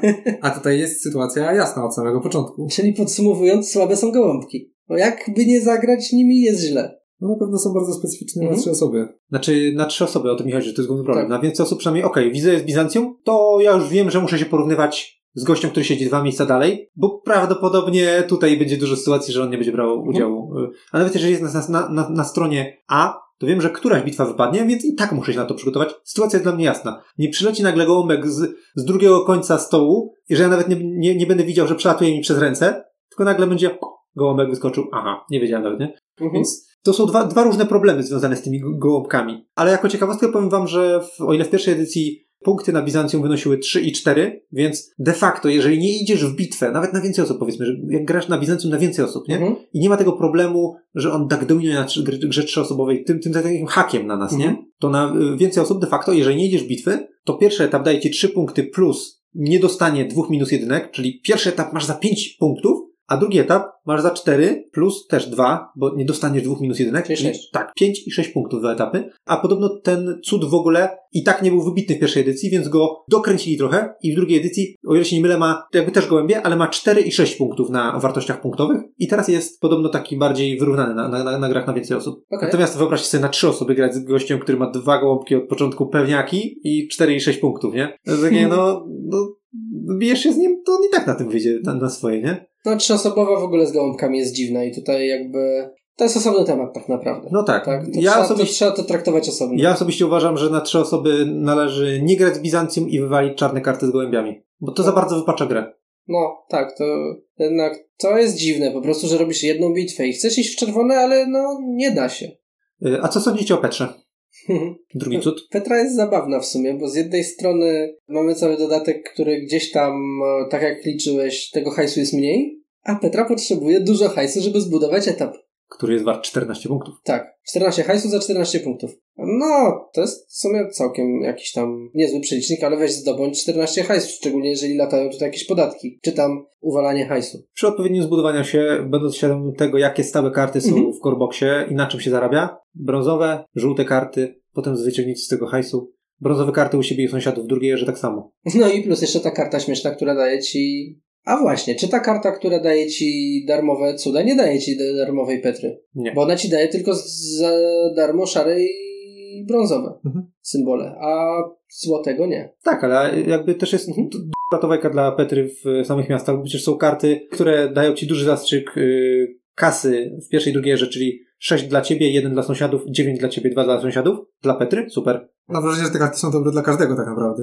No tak, tylko że dla tego, który potrzebuje hajsu właśnie, No tak, Petrę trochę po prostu bardziej ratuje. Bardziej. Bo To bardziej... tak jak w- przecież w Coreboxie na, od 4 osób wchodzi w pierwszej erze karczma, która daje ci 5 monet. No to czy ty zarabiasz 5 monet, czy ty zarabiasz 6 monet, a sąsiedzi po jednym w trzyosobowej grze? Nie ma znaczenia. dokładnie. Wiadomo, możesz Okej, no. się spróbować zbudować na brązowej, liczyć na zyski z handlu i na tym ciągnąć Petrę, to pewnie też powinno w miarę wyjść. Plus, tak jak mówię, przecież są karty, które dają ci Dają hajs za brązowe, nie? No. No, spokojnie da się wyciągnąć. Nagle, Żółte karty, które dają hajs, spokojnie. To jak, jak najbardziej jest to realne. Dla mnie jest to ciekawy cud, Mhm. Ma jakiś nowy aspekt, coś ciekawego. Jak najbardziej spoko. Zwłaszcza, że w drugiej edycji y, na stronie B y, nie ma już nakładania dwóch monet podatku, więc nie, nie, nie jest aż tak ne- negatywny wobec y, przeciwników. No tak. Dla mnie on się dobrze składa z tym dodatkiem, właśnie dlatego, że tak jak wspomnieliśmy, warto tutaj mieć zapas gotówki, no i w Petrze dodatkowo to się składa z tym, że potem może to, ten zapas wydać, żeby przerobić go na punkty. No, tak, to też fajne jest. Znaczy, może nie jest specyficzna, ale jest ciekawa. Z takim troszeczkę innym No, bardzo specyficzna. One oba są ciekawe, natomiast Petrę lubię, Bizancjum spoko, ale nie na trzy osoby. Mhm. To jest dla, dla mnie podsumowanie tych dwóch cudów. No, przede wszystkim problem z gołąbkami, nie? Ja, ja Bizancjum lubię na trzy osoby, kiedy nim gram. No, jasne. no dobra, to co? Trzecia rzecz, czyli maski. Maski. Czyli możliwość w drugiej i trzeciej erze y, w puli czarnych kart jest po jednej karcie z maską, która pozwala skopiować symbol naukowy od sąsiada. No i co sądzicie o maskach? No, jak jesteś drugim graczem idącym w zielone, no to ho, fajnie jest mieć maskę. Fajnie jest możli- mieć możliwość poratowania się, nie? Tak, jak jesteś jedynym graczem idącym w zielone, no to szrot. To jest Dla to wszystkich. Mhm. W zasadzie. Ja generalnie nie lubię maski, bo rzadko jest tak, że tylko jedna osoba idzie w zielone i one dają tą elastyczność, że łatwiej się trochę podpiąć. Nie, nie trzeba się martwić, że przegapi się jakiś tam jeden kluczowy symbol, tylko można liczyć na to, że któryś z sąsiadów go zbuduje i w ten sposób nadrobić trochę. Albo widzieć, że zbudował i sobie po prostu go wykorzystać. Mhm. To też nie jest do końca negatywna, znaczy to w ogóle nie jest chyba negatywna interakcja. No to jest e, jedyną negatywną interakcją w tym to jest, że kogoś chciałeś przyblokować na zielonych, a on jednak ma maskę, tak? Ale to jest to raczej jest zanegowanie za negatywnej- negatywne, no tak, zanegowanie negatywnej interakcji, więc maski chyba są dla mnie najbardziej okej z tego wszystkiego. Znaczy To się, jest taki trochę podobny mechanizm jak z Halikarnasem, że Halikarnas trudniej, yy, trudniej yy, Kontrować. skontrować tak, przez sprzedanie yy, karty z symbolem, a tutaj przez to, że są te maski, to trudniej generalnie ludzi kontrować, bo mogą sobie, jeśli się oczywiście maska trafiła, w ten sposób nadrobić symbol. Dla mnie maski są trochę fajne, bo potrafią nadrobić, kiedy ktoś ci wrednie pokrzyżuje plany i na przykład idziesz sobie w zielone i twój sąsiad bu- buduje się w dany symbol albo stwierdza, a ty teraz zbuduję chociaż jeden set, żeby Mhm. ten gość miał trochę mniej kart w puli, żeby mniej się rozkręcił z tymi zielonymi E, i brakuje ci jakiejś tam jednej części do setu i ten gość właśnie ci ją podbiera, nie? no to maska ci potrafi uratować i dopełnić tej jednej rzeczy, która ci brakuje. To też akurat musi leżeć u twojego sąsiada. Więc okej. Okay. Z drugiej strony, gość, który idzie w zielone i wyłożył sobie maskę, mi właśnie odpada możliwość skontrowania go poprzez budowanie się. Zostaje mi tylko odrzucanie kart na monety i podkładanie pod cud, a jak tym sąsiadem jest Halikarnas, no to zostaje już tylko podkładanie pod cud, bo już ob, z trzech metod kontrowania, czyli ja też w to idę mhm. oraz sprzedaję oraz pod, podkładam pod planszkę cudu, zostaje mi tylko ta ostatnia możliwość. A ona się wyczerpuje. I to niestety często szybciej niż by się chciało. I jakby to się wyrównuje, ale generalnie powiem okej. Okay. To jest specyficzna sytuacja, że tak wszystko się naraz złoży. Tak, tak, tak, znaczy to oczywiście. Generalnie maski są, powiedziałbym, całkiem na plus. Mhm. Dają trochę dodatkową możliwość e, kombinowania i lekką elastyczność na tych zielonych symbolach. Ale jest jeszcze jeden problem. Kiedy gramy na więcej niż trzy osoby i karty naukowe zaczynają się powtarzać, to nagle jesteś w stanie skopiować kartę sąsiada, którą masz już wybudowaną. I zaczynać się jeszcze większa ilość tych symboli robić w... A wiecie, to jest wykładnicze przeliczanie punktów. Znaczy rozumiem, że to jest takie teoretyczne zagrożenie, ale chyba hmm? trzeba by zagrać dużo, dużo więcej partii, żeby sprawdzić, czy faktycznie to się potrafi tak łatwo e, złożyć dla gracza z zielonymi kartami. Mhm. Zdarza się czasem, owszem. Tak czy inaczej, dla mnie obiektywnie maski są na plus z tego całego dodatku. Dobra, a co uważacie o czarnych kartach? One wprowadzają nowe efekty i oprócz tych gołąbków, podatków i masek jest trochę innych rzeczy. Czy coś wam się wybitnie rzuciło w oczy jako ciekawy element? Znaczy, y, są jakby dwa elementy. Jeden to są rzeczywiście te nowe mechaniki, drugi to są mechaniki, które już istniały w zasadzie, czyli na przykład punkty, płaskie hajsy. punkty, płaskie hajsy, tak? Zniżki. Tylko w sumie wszystkie te karty mają też tą cechę, czy może mhm. większość z nich, że dają trochę więcej bonusów niż normalnie na standardowych kartach, ale za to też sporo więcej potrafią kosztować. Tak, tak, bo one często kosztują hajs, ale no kurczę, cztery płaskie punkty w pierwszej erze. Tego żadna karta nie robi. Znaczy, szczerze mówiąc, co kosztuje hajs? Tak naprawdę głównie karty, które dają y, więcej tarczek. Zniżki kosztują Punkty kosztują trochę, maska kosztuje, tarczki dużo kosztują. To rzeczywiście trzy hajsów pierwszej erze, spory koszt. Okej, okay, no w pierwszej są karty, które mają wplecione w, w koszt jedną monetkę gdzieś tam. Jedna karta ma dwie monetki, to jest karta mhm. sekretny magazyn, która pozwala ci zduplikować e, symbol produkcyjny szary lub brązowy, który masz. Fajna karta. E, swoją drogą, dobry dupratowacz dla starych cudów, które wymagają dwa papieru albo dwa szkła, nie? Dobry staw, jak do, dostaniesz slashową produkcję na start. No. Bo masz dużo zdublowanych rzeczy. Znaczy się, jesteś dużo bardziej elastyczny. Nie musisz bardzo cisnąć w te podwójne karty w drugiej erze. Mhm. To jest fajna karta. Tak, to jest fajna karta. I takich ciekawych kart trochę jest. To znaczy, jest jeszcze na przykład zniżka od sąsiada, że od tego sąsiada raz na e, zagranie karty możesz kupić coś o jeden taniej, co potrafi się skąpić z rynkiem wschodnim mm -hmm. czy zachodnim. I masz I wtedy jedną rzecz za darmo możesz kupić. Dokładnie. E, Albo od cudu, tak? Że to, co on produkuje na cudzie, też masz jeden mniej. Są zniżki zasadnicze. A to akurat dla mnie mało sympatiką jest karta. Znaczy, no to jest na dwie rzeczy. Zależy jak ci cuda podejdą i tak dalej, ale to też jest zniżka, o to mi chodzi też. I też się może skąpić z rynkami możesz mieć jakiś symbol za darmo. Hmm? Z innych takich ciekawych kart ja widzę drugoerową y, kartę architektów, że od tej pory koszty cuda świata są dla ciebie zerowe. Bardzo fajne. Jeżeli, Bardzo fajnie sytuacyjne. Szczególnie jeżeli masz drogie i dużo etapów. I jeszcze akurat nie zacząłeś. tak, dokładnie. Albo się poślizgnąłeś, to też jest trochę taki ratowacz, bo jak się poślizgnąłeś gdzieś i ci nie styka surowców, żeby zbudować cud, na przykład ktoś cię na Halikarnasie zablokował. No to mhm. dzień dobry, jednak nie zablokowałeś mnie. Tak, tak samo jak y, jest w drugiej erze też pracownia Fałżerza, która pozwala niczym Halikarnas wykopać mhm. kart z grywiardu i tak jak w jednej z, gry, z ostatnich rozgrywek zablokowałem wam szkło, czy tam tkaninę. Szkło. Y, tak, nie było szkła na stole, a ja miałem y, ry, rynek i nagle Marian zagrywa gildię fałszerza i mówi, wykupuje szkło. I jest takie, a. A właśnie zaczynała trzecia era i nagle cała trzecia era jednak będziecie mieli do wyboru y, połowę kart, a nie będą one dostępne tylko dla mnie. O, smutek. Mhm. Więc jest trochę takich twistów. Y, dla mnie w ogóle największym takim twistem niespodziewanym są y, czarne karty, które zawierają tarczę. Mhm. Bo tutaj niby budujesz siłę militarną, a nagle jak ktoś mówi, no zagrywam tutaj, mam pieniążki, Y, zagrałem dwie podwójną tarczę w pierwszej erze albo potrójną w drugiej, a w ogóle pięć tarczek na jednej karcie w trzeciej erze. To takie, tak, to aha, są, to fajnie. To są bardzo grube karty, takie rzeczywiście twisty, no one są drogie. To też mhm. trzeba im przyznać, bo one kosztują dużo pieniądza. I to już od samego początku. I tak jak rzeczywiście te karty, które dają płaskie punkty i są lepsze niż karty w erze danej, no to te, te płaskie punkty to, to, to jest powiedzmy plusik dla ciebie, tak? Ale te taczki rzeczywiście mogą zaskoczyć, zaskoczyć przeciwnika, więc to też jest taka, no może interakcja negatywna to za dużo powiedziane, ale gdzieś tam przeciwnik może nagle dostać takiego surprise'a. No tak. Im mniej graczy przy stole, tym mniejsza szansa, że jakaś karta na randomie y, wiedzie, więc Mhm. wiele tych kart, które są sytuacyjne, potrafią nagle nas zaskoczyć i zrobić takie, o, super. Tak, to wyraźnie widać, że cały ten dodatek y, zasadniczo jest, y, charakteryzuje się sporą nieprzewidywalnością. Bo nie wiadomo, co wejdzie do puli, co będzie w stanie zrobić i, na, i sporo rzeczy, które weszło, jest w stanie nagle odwrócić sytuację y, w istotny sposób. Mhm. Więc zdecydowanie jak, jak ktoś lubi w miarę jasne sytuacje, a to raczej ten dodatek mu nie, pod, nie podejdzie. Jak lubi sobie rzeźbić przy własnej planszetce, to też mu nie podejdzie. No wiesz, mamy w trzeciej erze kartę, która zamienia wszystkie porażki na dwa moniaki. Mhm.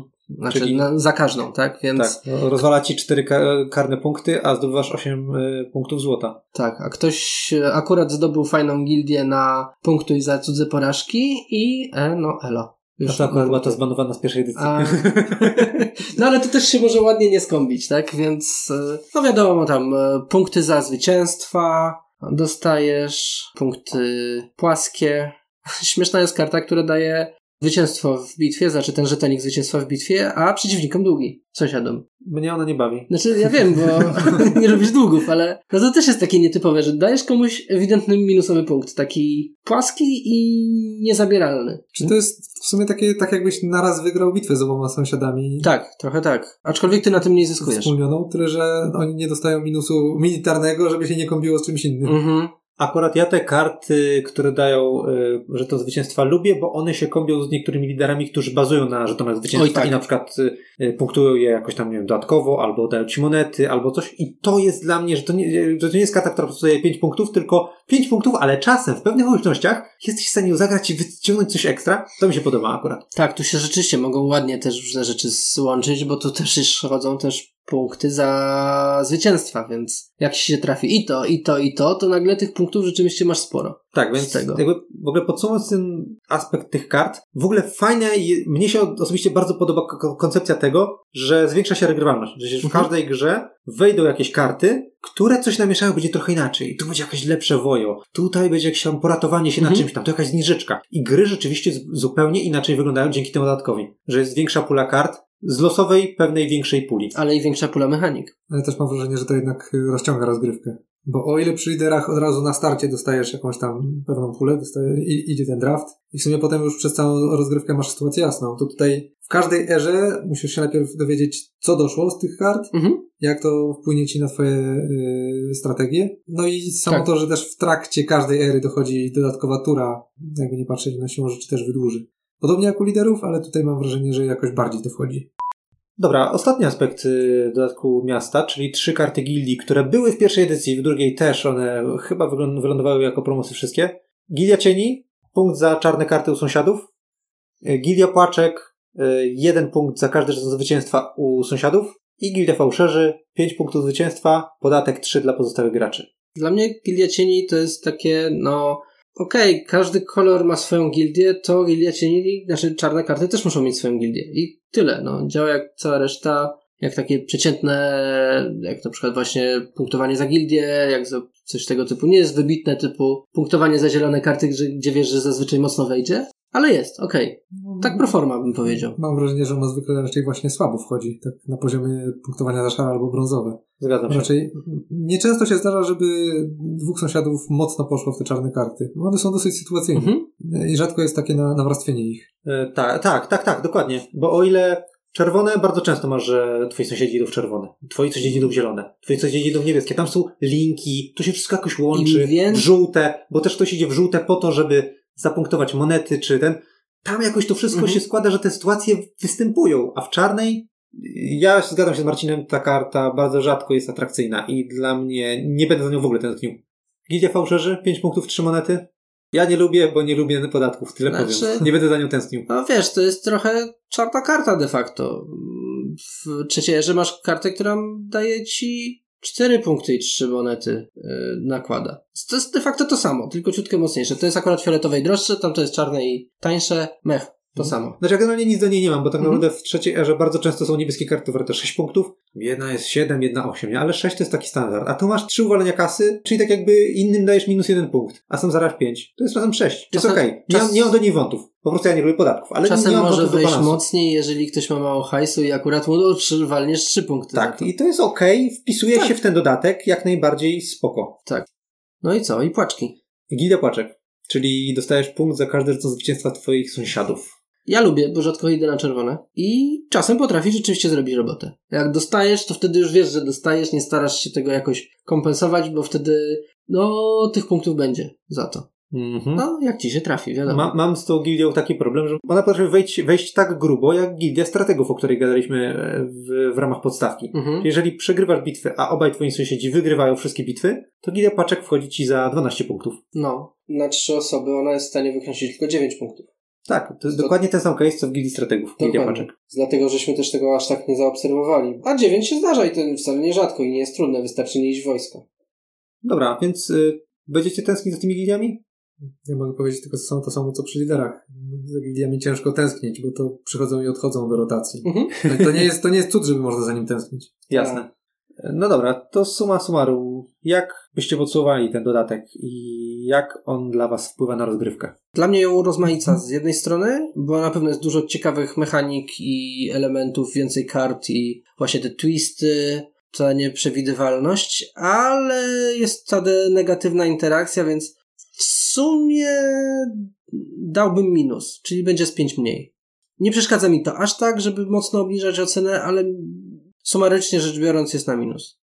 Ja generalnie nie, nie przepadam właśnie za tą dodatkową negatywną interakcją. Z drugiej strony lubię te właśnie karty nowe zniżkowe, bo one dużo ciekawych rzeczy wprowadzają. Więc powiedzmy, że jeśli gdyby chodziło o same karty, to byłoby to w miarę neutralne, ale fakt, że ta rozgrywka się wydłuża przez to, jednak by spowodował, że chyba bym musiał obniżyć na 5 mniej. Mhm. Ja nie rozumiem, po co mam grać w ten dodatek, jeżeli mogę grać bez niego. Rzeczy, które tutaj dochodzą, są dla mnie przykre, tak jak gołębie. Nie widzę sensu tej mechaniki. Nie podoba mi się w ogóle ta mechanika. Nie, nie chodzi o to, że nie lubię nega- nega- negatywnej interakcji. Ja w gołębiach nie rozumiem, czemu on wali wielką karą w sąsiada. Nie kumam tego. Nie lubię gołębi. Dla mnie to jest mechanika, z którą nigdy nie chcę grać. E, Nie lubię podatków osobiście, bo to jest psucie mi szyków w grze, w której staram się coś planować. Ja rozumiem, że może trzeba robić jakiś zapas gotówki. Nie podoba mi się jednak też to, że gracz, który e, ma zapas gotówki, będzie dostawał więcej gotówki od, w wielu sytuacjach od kogoś, kto nie będzie płacił komuś, kto tych pieniędzy nie ma. Ja Od coś ciebie. o tym wiem, bo ja tych pieniędzy często nie mam i widzę, że pieniądze do mnie nie przychodzą, bo może oberwę podatkiem. Nie podoba mi się również nieprzewidywalność wojska, które w momencie, gdy starasz się, zwłaszcza z liderami, pójść w jakąś strategię, że dobra, tutaj, jeżeli zdobędę zwycięstwa albo coś Mhm. tam, i nagle ktoś ci wywala kartę pięć siły i wywraca wszystko, co dało się przewidzieć do nogami, a nawet nie wiedziałeś, że ta karta wejdzie. A maski, szczerze mówiąc, też mi nie pasują przez to, że okej, rozumiem, że one uelastyczniają grę, ale trochę brakuje mi tej możliwości kontrowania pójściem w, s- w jeden symbol, co ja często robię. Widzę, że ktoś idzie w zielone, ja od razu wyszarpuję jakiś jeden symbol i staram się na niego iść. Ja na tym zyskam wystarczająco dużo, żeby nie być na minus, a ten gość będzie w plecy. A w tym momencie gość zagrywa maskę i ma gdzieś moje kontrowanie. On i tak będzie miał set. Upoluje Mhm. nawet dwie maski, dwa sety. Ta maska po prostu może wejść, tak jak wiele innych elementów może po prostu wejść i całe planowanie idzie w piach. Jedyne, co mi się podoba w tym dodatku, to koncept tego dodatku, czyli to, że dodaje pulę losowych kart, które uatrakcyjniają grę, aczkolwiek jeżeli miałbym w niego grać, to pokazując na początku, które karty w której erze wejdą, żeby było to jawne. Tak jest z gildiami. W gildiach mi to nie przeszkadza. Znaczy Mhm. właściwie to mi, to nie przeszkadza. Gdybym chciał grać w turnieju, to bym wolał widzieć te karty, żeby to było bardziej fair i żeby ktoś nie miał farta. W czarnych naprawdę wolałbym wiedzieć, że wejdzie maska, że wejdzie gołąb, że wejdzie y, karta czarna z trzema czy pięcioma tarczkami, zależy od, od, od ery, nie? Mhm. Y, że wejdzie podatek na to, na tamto, bo to są rzeczy, które nie jesteś w stanie przewidzieć, a na wszystko nie jesteś się w stanie przygotować. Po prostu jakaś losowa rzecz cię walnie. I wkurza mnie to i dla mnie granie z miastami to jest przyjemność na poziomie oceny 4. Mhm. Mogę w to zagrać, będzie ok, ale mm, będę się krzywił, że, że gramy z tym dodatkiem. Czyli Okej. chcesz powiedzieć, że nie podoba ci się? Podoba mi się mniej na pewno niż sama podstawka, to zdecydowanie. Jeżeli miałbym możliwość, nigdy nie będę grał z miastami. Nie widzę w tym sensu. Tak, dla mnie generalnie jeszcze może dodam tylko, że zasadnicze granie z miastami to nie jest to samo, tylko więcej, jak w przypadku liderów. tylko to się robi troszkę inna gra. I tu dotychmiast trzeba o tym pamiętać, że no, to nie jest taki oczywisty dodatek dla mnie, że lubię 7 cudów, to sobie dokupię miasta, bo będę miał więcej. Po prostu muszę do tego podejść, zrozumieć to i się dowiedzieć, czy lubię ten styl. Znaczy przede wszystkim miasta są dla tych, którzy nie boją się negatywnej interakcji. To jest jakby I- chyba najlepsze podsumowanie tego. Jeżeli lubisz neg- negatywną interakcję i brakowało ci jej w siedmiu cudach, kup miasta. I I- przewidywalność. I nieprzewidywalność, bo to są dwa aspekty, które tu de facto wchodzą, których nie ma zasadniczo w podstawce. Mhm. Tam masz zamkniętą pulę kart, Tak. wszystko wiesz. No. To co, z dużych dodatków, które zresztą są aktualne w drugiej edycji, zostaje nam tylko Armada. Która jest dużym dodatkiem.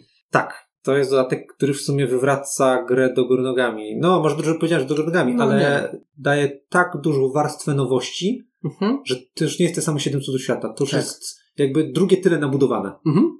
Mhm. Tak, pierwsza rozgrywka to było takie po prostu zderzenie ze ścianą. Strasznie dużo rzeczy do kombinowania. Strasznie nie? dużo dodatkowych wyborów, strasznie trudno się zorientować, e, co trzeba zrobić, jak teraz poprawnie grać. Koszty dodatkowe. I Mhm. teraz jeszcze sobie zoptymalizuj, że tutaj za każdym razem, jak budujesz kolorową kartę, to by ci się przydał surowiec albo dwa. Tak, no może zacznijmy właśnie od najważniejszej rzeczy, które, które wprowadza Armada, czyli tor dla statków. Mhm. Tak, mamy te cztery tory, na każdym zdobywamy jakieś bonusy, jeżeli opłacimy dodatkowy koszt, tak? Tak, przy zagrywaniu kart danego koloru. Mnie się sam ten koncept podoba. I No. jego wykonanie również mi się podoba. Dodaje to dodatkową warstwę gry, która oczywiście wprowadza trochę więcej kombinowania i mużdżenia, ale jak ktoś już dobrze zna tę grę, to po kilku partyjkach armada powinna wyjść całkiem nieźle, ponieważ to wcale nie jest takie trudne, tak? Jak sobie zaplanujesz tą ekonomię, to zdobycie tych dodatkowych kosztów, żeby poprzesuwać statki na torach, które Ci interesują, super dodatkowa warstwa gry dla mnie. Tak, ale to zdecydowanie trzeba się z tym ograć, bo Tak. po pierwszych paru partiach po prostu miałem zniechęcenie na samą myśl o, o ka- każdej kolejnej rozgrywce, bo to zdecydowanie już nie jest, nie jest to proste, szybkie 7 cudów w 20 minut. Tutaj to po- pojedyncza partia już potrafi sporo potrwać. Chociaż wiadomo, im więcej się ogra, tym sprawniej to zaczyna iść. No tak, dostajesz jakby trochę drugie 7 cudów, jeżeli chodzi o ilość rzeczy, to trwa to dwa razy dłużej, jest dwa razy cięższe trochę. No mówię, du- dużo upraszczam z tym dwa razy, ale ten kaliber jest spory. Gra się zmienia z lekkiej w średnio ciężką już, Mhm. nie? Po prostu. Tak. E, Więc tak, no, zaczynając od tego toru. E, Mnie się podoba to do, dopłacanie, kombinowanie z tym, o wiele większy nacisk przez to jest na karty produkcyjne. Tak, tak, zdecydowanie. O- ile Mhm. w miastach y, ciężar się przenosi właśnie na, na monety, bo wiele kart ma dodatkowe koszty w, w pieniądzu, albo też właśnie trzeba walczyć na te długi, o tyle w Armadzie zdecydowanie zyskują karty brązowe i szare, bo dają po prostu elastyczność. Uniwersalne produkcje.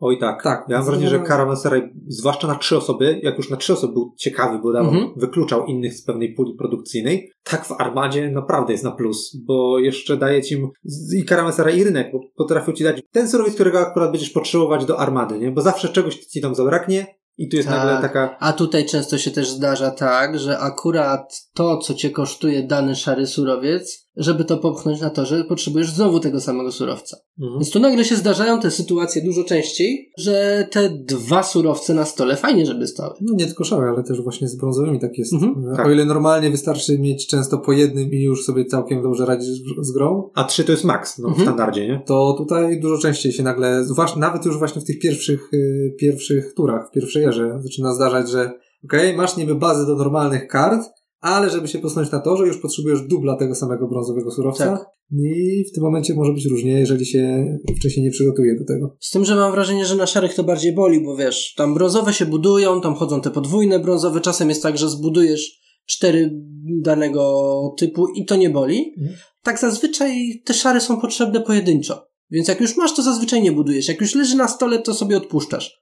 A tu jednak potrzeba. No, ale to w sumie tak zależy też od ery, bo w pierwszych Mhm. bardziej bolą te brązowe, a w Tak, późniejszych przestają, a, a szare cały czas mniej więcej. Szczególnie na początku, nie?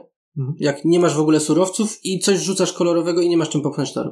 E, Mnie ten problem nie dotknął i chciałbym też podkreślić, że na zielonym torze ja nie widziałem na żadnej planszce szarych surowców, a przynajmniej na początku gry potrzebujesz szarych surowców. W dalszym etapie też potrzebujesz jakiegoś szarego surowca do budowy zielonych kart. Natomiast szare surowce pojawiają się na przykład na, na, na różnych etapach y, pozostałych torów. Mhm. Więc mam wrażenie, że to zostało dosyć dobrze przemyślane, żeby nie doprowadzać do takich sytuacji. I ja takich sytuacji nie odczułem, ale generalnie zderzenia się z, ze ścianą tego, że brakuje mi w moim sąsiedztwie mm, wystarczająco dużej ilości produkcji danego rodzaju, uuu, wchodzi o wiele częściej, kiedy chce sobie jeszcze skorzystać z armady.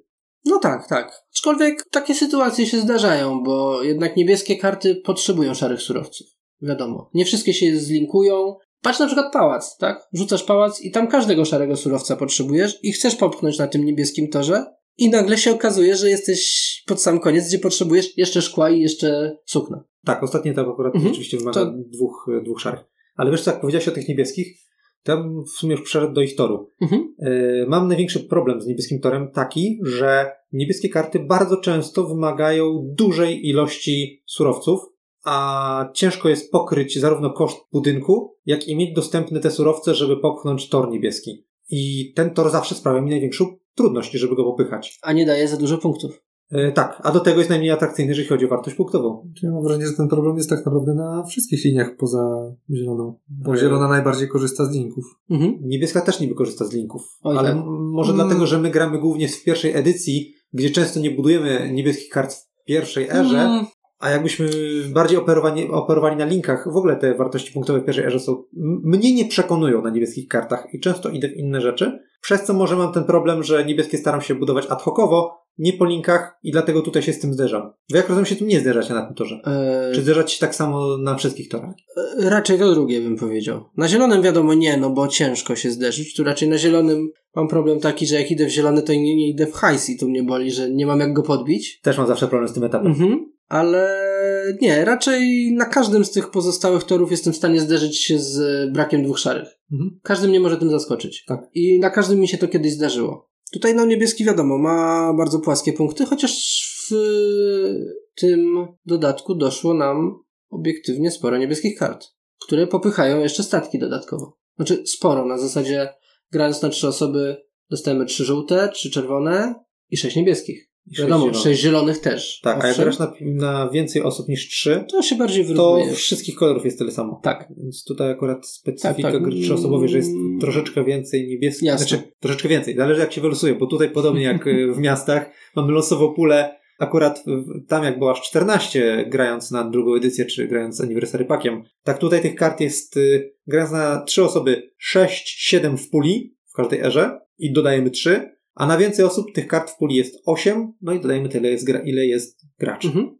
Więc No tak, tak. tutaj też, tutaj jakby Armada też w ogóle wnosi ten aspekt losowych kart, które mogą lub nie mogą się pojawić i, i do niego sobie jeszcze zaraz wrócimy. Natomiast y, może przejdźmy przez te tory. Niebieskie, jak się chyba zgodziliśmy, są dosyć mało atrakcyjne, jeżeli chodzi o punkty. Tak? Dlatego ja na przykład lubię, bo właśnie tu jest jeszcze jeden aspekt, tak? Jeden z tych torów zawsze też popychasz, jak robisz cud. Ja akurat Okej, lubię dobra. mieć cud na niebieskim. Właśnie dlatego, że on jest taki mało atrakcyjny i dużo kosztuje i czasem mnie nie stać na popchnięcie, więc cudem sobie go troszkę dorabiam. Albo ignoruję niebieskie i cudem go popycham. Zawsze Mhm. jakieś dodatkowe punkciki. Często mam tak, że na pozostałych jak zrobię cud, to przestrzelę. Znaczy zrobię cud. Jeżeli mam cud na danym kolorze, to jak go robię, to ten kolor przestrzelę i później wydaję te karty i w sumie i tak nie mogę już podbić tego toru i mi smutno. Ale rzeczywiście, niebieski jest taki... Też mam wrażenie, może to Średni. odczucie, ale że on jakby tak mniejsze nagrody daje za e, Mhm. No tak, tak, tak. Ma, tak, daje, daje mniej, tak. 10 punktów za dopchanie tego do końca? Mm, No, dwa za popchnięcie de facto, tak? mniej więcej. Dodatkowe. No, niby dwa to jest więcej niż na przykład... Zero. Nie, no nie. Raczej Nie? myślałem więcej niż na przykład, nie wiem, cztery moniaki za sprzedanie karty lub za zagranie żółtej karty. No na punkty to się teoretycznie przeliczy lepiej. Tak, dwa punkty, a cztery moniaki. No tak, ale porównaj No sobie, ale. sobie z Zielonym Torem, który na przykład no, ma te trzy puste pola i trzy wyspy, ale na przykład sama ostatnia wyspa może ci dać kartę wartą 7 punktów, ta środkowa 5, a ta pierwsza 3, więc razem to jest 15 punktów, a nie 10. No, jak się Jeżeli skąd- tak przeliczamy na punkty i jeżeli byś akurat poszedł w karty punktowe w zielonej. Znaczy ona jest teoretycznie bardziej atrakcyjna. Ona inaczej ma, no, teoretycznie ma większe maksimum, ale masz losowość. Tak. A w niebieskiej masz niższe punkty, ale za to masz pewność. Poza tym Coś za coś. zielona linia jest inna, to żeśmy już powiedzieli. Ona punktuje tylko. Co? Punktuje, no, losuje wyspę tylko trzy razy. Zielony tor, tak? A koszty ma też zupełnie inne niż inne tory. E, bo tam jest ten hajs i nie ma szarych. Tak, jest trochę większy nacisk na, na kasę, co jest i łatwiejsze, i trudniejsze, żeby w to iść, bo nie będziesz jeżeli robi się zapas gotówki, to okej, ponosisz ten koszt, wiesz o tym, że go poniesiesz, ale wiesz, że masz to. Mhm. A w innych, tak jak mówiliśmy, możesz się zryć z ścianą, że akurat wykładasz kartę jest, no kurde, akurat ta karta, którą wykładam, ma akurat takie same koszty jak ten mm, progres na, na torze armady. O, nie mam dostępnych tych surowców. Nie? Tak, ale dlatego właśnie bym porównywał bardziej niebieską linię z pozostałymi dwoma, z czerwoną i żółtą, bo one mają podobną ideę na kosztach. Dobra, ale mówiąc o zielonej, jak wam się podoba jej atrakcyjność, balans, co o niej sądzicie? Znaczy ja lubię, bo ona tymi wyspami potrafi zmienić rzeczy. Jak właśnie na przykład dorzucić e, symbol naukowy, Ech, idziesz w zielone, nie? Więc bonusowe symbole naukowe zawsze są miłe. E, surowcy, których nie było, potrafi wygrzebać. Dodatkowa siła militarna, siła morska. Zaskoczyć potrafi albo dać fajne punkty. Tak, nie, nie wiem jak jest y, z balansem jako takim, a natomiast Mhm. jeśli chodzi o przyjemność użytkowania, to zdecydowanie, zdecydowanie lubię tą, ten tor. No dla mnie jest ciekawa po prostu. Zawsze to jest dla mnie Mhm. fajny twist. E, Co tam się na tej wyspie wyciągnie? Mhm. Y, tak, zwłaszcza, że te wyspy wybierasz jedną z czterech, więc raczej wybierzesz coś, co ma dla ciebie całkiem sporo sensu. Czasami to jest wybór z czterech, czasami z dwóch ciekawych kart. Mnie się osobiście nigdy wybierając z czterech kart nie zdarzyło, żeby był sam syf tam i nie było nic ciekawego dla mnie, żebym mógł dostosować jakoś to, co tam zobaczyłem do moich kolejnych kroków. Natomiast mnie osobiście, tak zakrawając trochę, nie podobają mi się osobiście zielone karty w puli, za których wybudowanie dostajesz losową wyspę z góry talii. Tam jest dla mnie full random, który może być po prostu pustą kartą. I ja tego nie lubię. Jak nie idziesz na zielone karty, e, znaczy na symbole, to to są zielone karty, tak? To ci popycha tor. To cię zbliża przy okazji do tego, że dostaniesz losową wyspę. Znaczy losową, no z puli. Jedną z czterech. W zasadzie masz rację, jeżeli chcesz bardzo pójść w wyspy to i nie idziesz w symbole naukowe, Mhm. to to jest jedyny sposób e, na to, żeby popychać zielony tor. Chyba oczywiście, że masz ten symbol budowy cudu świata, nie? Tak. E, No tak, ale sama idea tych kart mnie się nie podoba dostanie losowej wyspy. To jest dla mnie zbyt, no, zbyt randomowe po prostu, no. Mi to nie przeszkadza jakoś. Kwestia preferencji, ja akurat te karty lubię.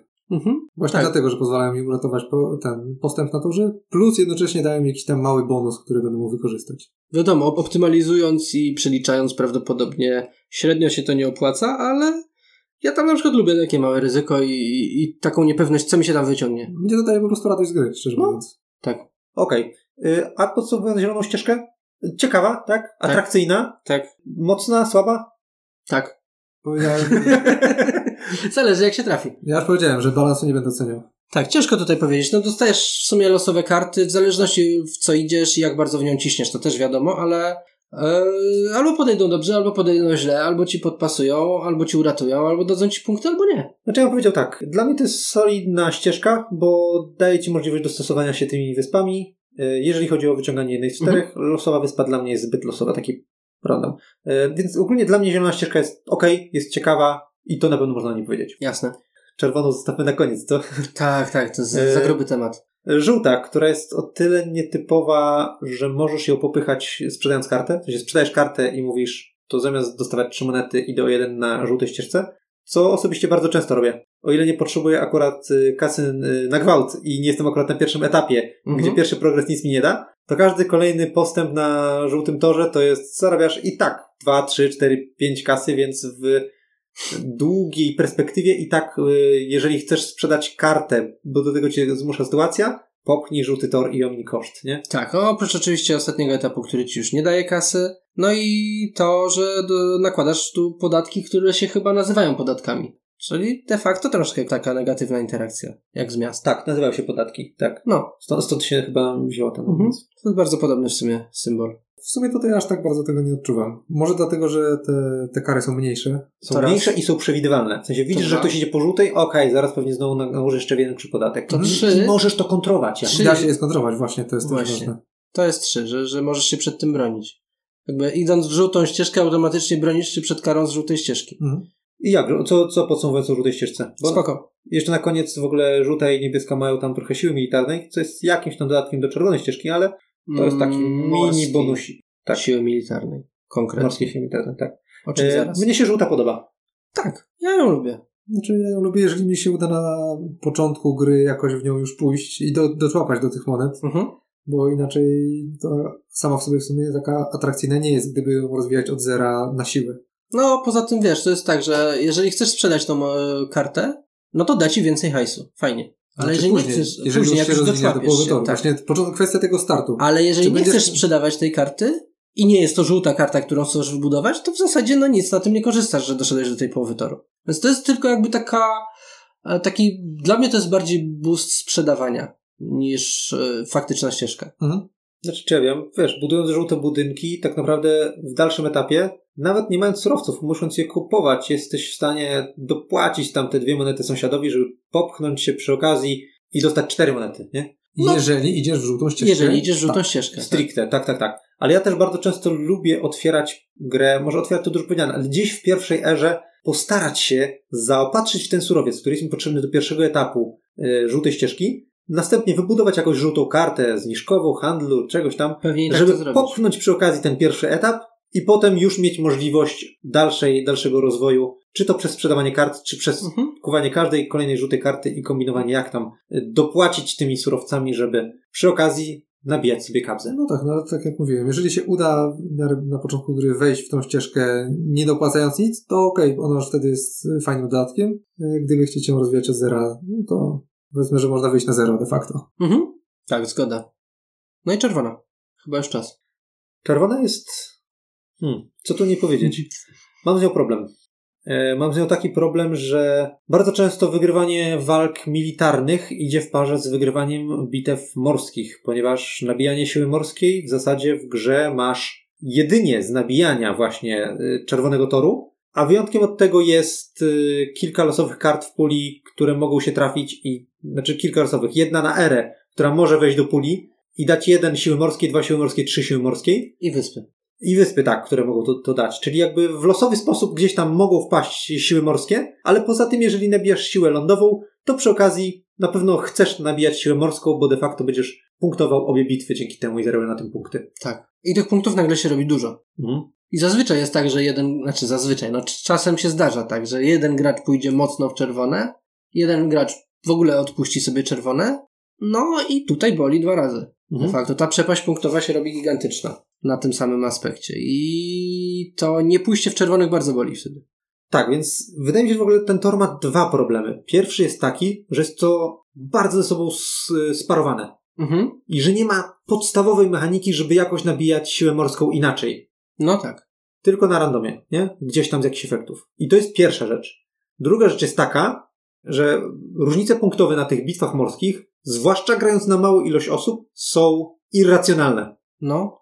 E, Grając w trzy osoby, zauważyliśmy, że osoba, która odpuściła sobie zupełnie ścieżkę czerwoną, zawsze ma ogromną przepaść punktów w dół od pozostałych graczy. No minus 12 dostaniesz. Że tak, no minus 6 za to, że przegrałeś z sąsiadami, a do tego minus 1, minus 2, minus 3, tak. No, minus 12 12. punktów karnych w momencie, kiedy zwycięzca bitew morskich zdobywa 3, 5, 7. Czyli 15 za same morskie i 18 za lądowe. Czyli 33 do minus 12 jest różnica.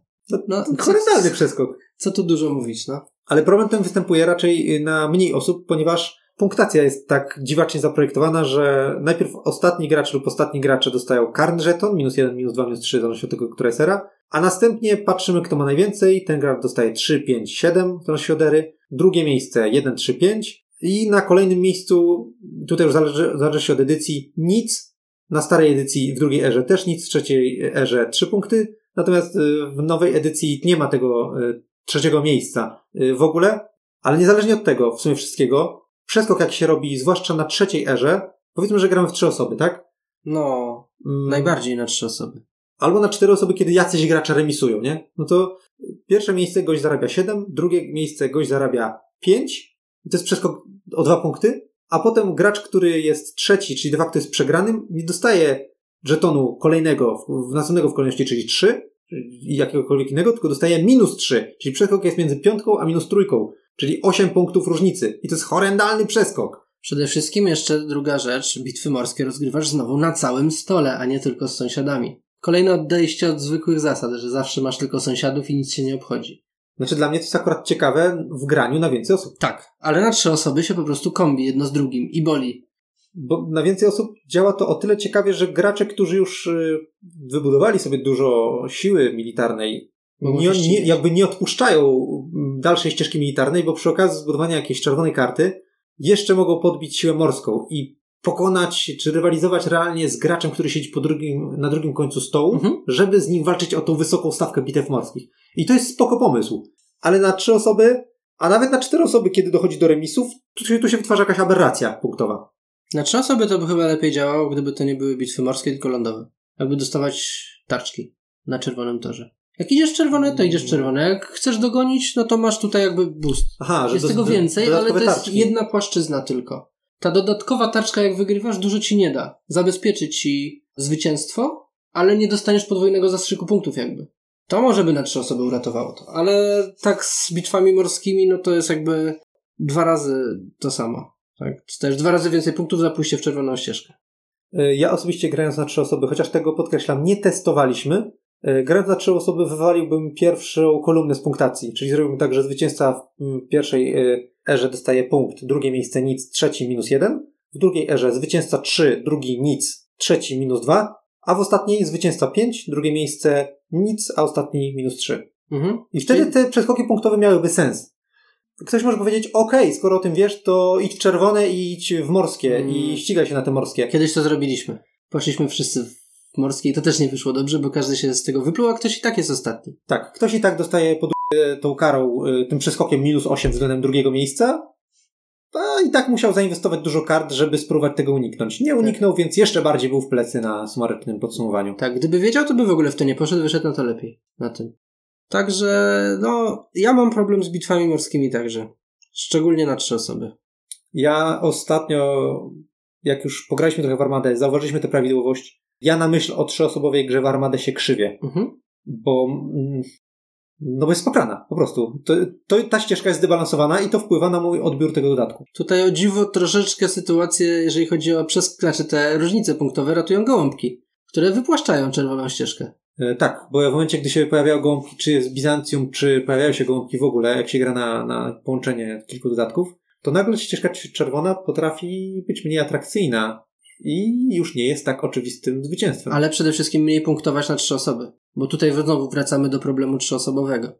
Tak, jak robisz o jedną bitwę mniej, to tak jak zagraliśmy z gołąbkami, to nagle się okazało, że wyniki na czerwonej linii są zbliżone do wyników z podstawki, Mhm. a nie wystrzelone w kosmos jak w armadzie.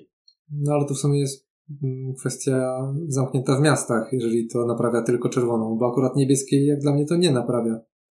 Bo nieważne ile jest bitew rozgrywanych, i tak na niebieskiej zarabia pierwsza osoba dokładnie tyle samo. Mhm. I ostatnia traci dokładnie tyle samo.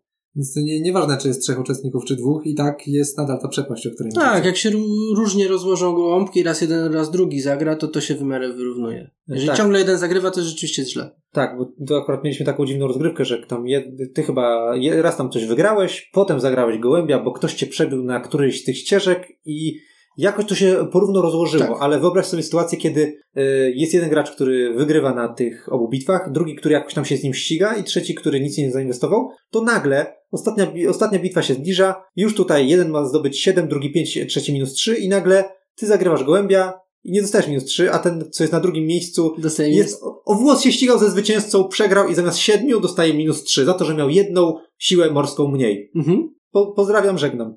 No to no, nieważne w sumie, czy się ścigał, czy nie. I tak jest nadal ta przepaść pomiędzy pierwszą osobą a ostatnią 10 Mhm. punktów. A tutaj de facto pierwszą, a drugą, nie? No, w tym wypadku tak, jasne. No dobra, czyli gołąbki nie do końca to naprawiają, potrafią to wyrównać, jak się dobrze rozłożą. Ale to się zazwyczaj rzadko zdarza, niech będzie. Niebieskie bitwy po prostu nie za bardzo działają na... W ogóle Na trzy osoby na pewno. na trzy osoby na pewno, ale generalnie to, to że jest taka przepaść, coś, coś z tym jest chyba nie tak. Ja bym chętnie grał na 5, 6, 7 osób z armadą, jeżeli chodzi o ten aspekt y, militarny. Nie? Tak, aczkolwiek ten, który idzie wojsko w opór i jest najlepszy na stole, w stosunku do tego, który nie idzie w oj- wojsko w opór i na pewno będzie najgorszy na stole, nadal jest taka sama różnica, znaczy. Jest.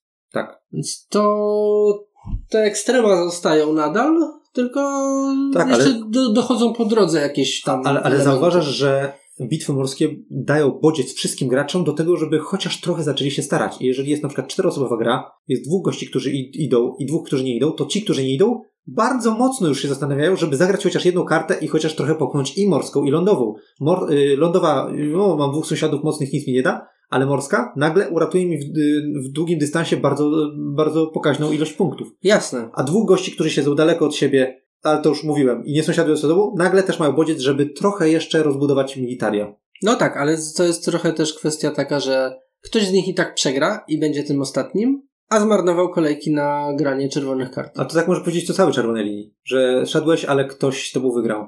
Tak, ale tutaj jest to podbite podwójnie, więc to bardziej boli. I to moim zdaniem się nie naprawia. Czy w czerwonej tracisz tylko jedną stronę, a nadal możesz wygrać na drugiej, a tutaj tracisz pojedynczym rozstrzygnięciem, przegrywasz wszystko albo nic. No. W skali całego stołu. Poza tym, no, tu przesuwa się, że te punkty są podwójnie, to przegranie czerwonej, tak jak zresztą mówiliśmy, boli podwójnie. Także nie za bardzo lubię bitwy morskie. Wolałbym, żeby ich nie było. Co, tory chyba mówiliśmy. Armata w ogóle się różni między pierwszą a drugą edycją tylko tym, że w drugiej edycji dostajemy cud Syrakuzy, które w pierwszej edycji były promosem, dostępnym podczas przez sprzedaży. Oraz, że w drugiej edycji mamy tylko 7 plansz tych torów armady, więc też odpada nam w drugiej edycji możliwość grania w armadę na 8 osób. Co w sumie nie wiem, czemu tak zrobili. Albo losowania torów armady. Po dwa. Tak, tak, tak, bo grając 3 lub 4, znaczy grając 3 osoby spoko, grając 4 osoby już nie rozdasz każdemu dwóch torów, żeby sobie wybrał, który z nich woli, bo tam też są różnie rozłożone te koszta.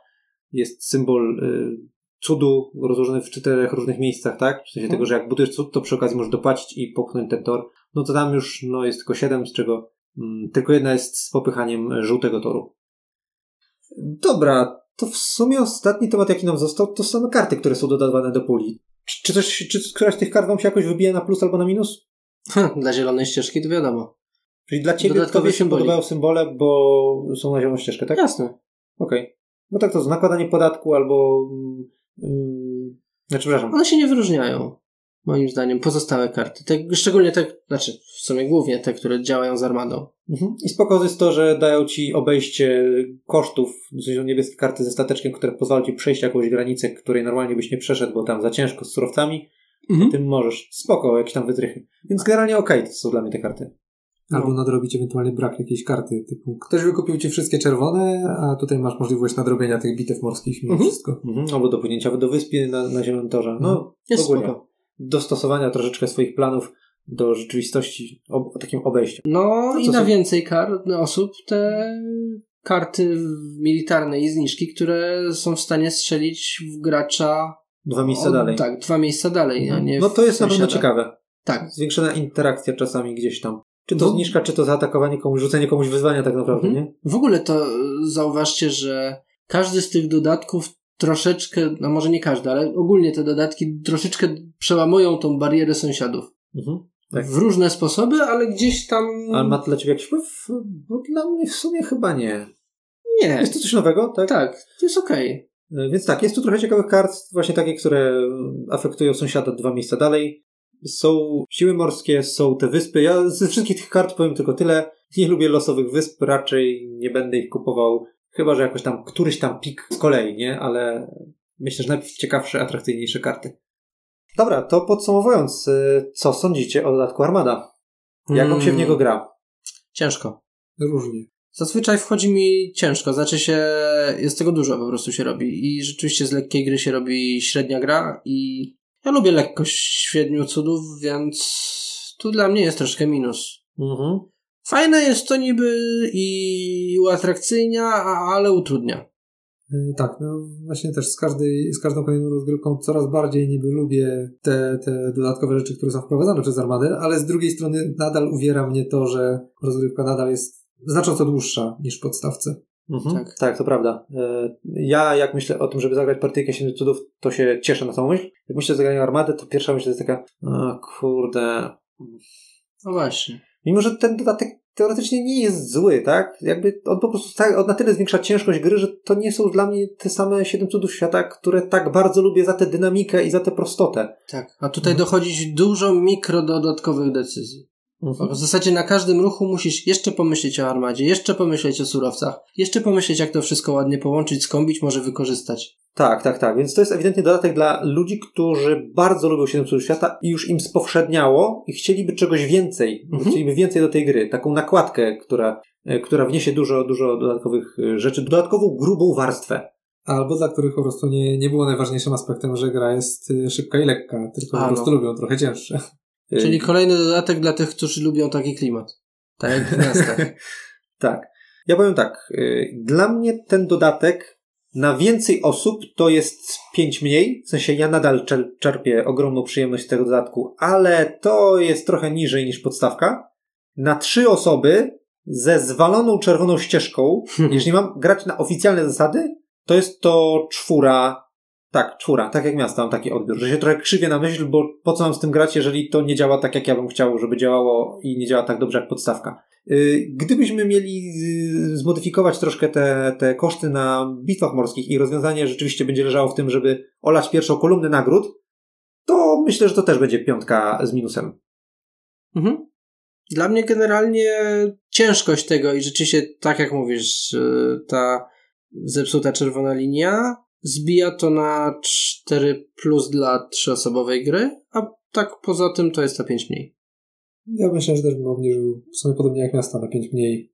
Zasadniczo głównym problemem jest dla mnie ciężkość. Nie ma jakiejś e, bardzo zmiany in plus albo in minus, jeśli chodzi o, o konkretne mechaniki czy karty. Czyli po prostu 5 mniej. Bez, bez żadnego podziału. Y, Jasne. Jeszcze ostatni temat, jeżeli chodzi o te trzy główne dodatki, to jest kwestia łączenia ich.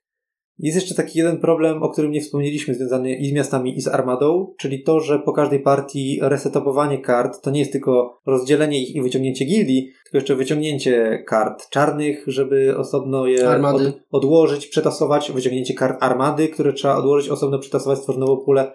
To jest uciążliwe. To jest uciążliwe, to sprawia dyskomfort między tymi partiami, że to nie jest rachciach, gramy drugą grę, Mhm. tylko trochę to trwa.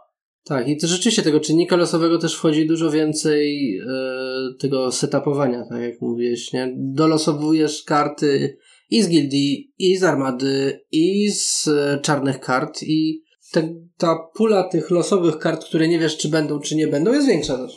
Jak na to wszystko zagrasz. Czy jeszcze A, większa nieprzewidywalność tak. niż w samych miastach i w samej armadzie. Tak. Znaczy, powiem, że armada dla mnie jest całkiem przewidywalna, bo te efekty, które tam są, nie są takie wykręcone jak w miastach, Mhm. nie?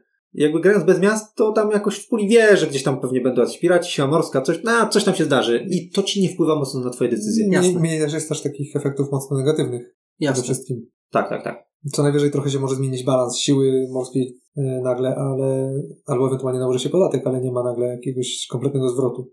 Nieduże rzeczy, ale generalnie i resetapować trzeba znowu i, i wchodzi ten, ten drobny czynnik nieprzewidywalności większy. No, ja powiem, przyznam, że często jak rozkładamy później te karty na kubki, to się gubię, która kubka jest do czego. Tak, i naj- najgorsze jest to, jak już je rozłożysz, to i nagle, ej, brakuje jednej karty z armady, nie? I to, Jezu, gdzie ona jest, nie? Kto ją przeoczył? Albo brakuje jednej czarnej. No, czarno to akurat na pierwszy rzut oka widać. Tak, ale te setupy są tak dużo dłuższe. Te- Tak, a w moim odczuciu o wiele większą regrywalność dają liderzy, a nie generują tego problemu, jak i różnych innych problemów związanych z mechanikami zarówno miasta, jak i armady. Dlatego też liderzy dla mnie są oczywistym pierwszym wyborem, jeżeli chodzi o te dodatki i, i najlepszym wyborem. Jasne, to jest po prostu 7 cudów, tylko lepsze. A tu dochodzą z pozostałymi dodatkami rzeczy. które trzeba lubić. Tak. Jak się lubi, jak się, jak nie jest problemem ciężkość tej gry, jasne, granie na wszystkie dodatki jest całkiem spoko, tylko ciężkie i długie w stosunku do podstawki. Mi się w sumie nawet całkiem przyjemnie gra, jeżeli tylko nie myślę o tym, że to długo trwa i trzeba więcej myśleć. I że potem trzeba to będzie I rozdzielić. potem trzeba rozdzielić, no. A i że te gołąbki będą. I ta czerwona linia morska. I ta czerwona linia morska. E. No. Są No właśnie. Dobra, to na desce jeszcze Wonderpack ze starej edycji. Zawierają się tam cztery cuda świata, Abu Simbel, który już opisywaliśmy, bo wchodzi do drugiej edycji liderów, ale oprócz tego jest y, Stonehenge, Wielki Mur Chiński oraz Mannequin Peace. Proponuję pier- na pierwszy ogień Stonehenge. Ble. Nie lubię. Znaczy- Unikam. Mówisz o s- obu stronach Stonehenge'a, czy o stronie A? W zasadzie to obu. Znaczy, okej, B jest trochę lepsza, ale, ale nadal jest strasznie dla mnie mech.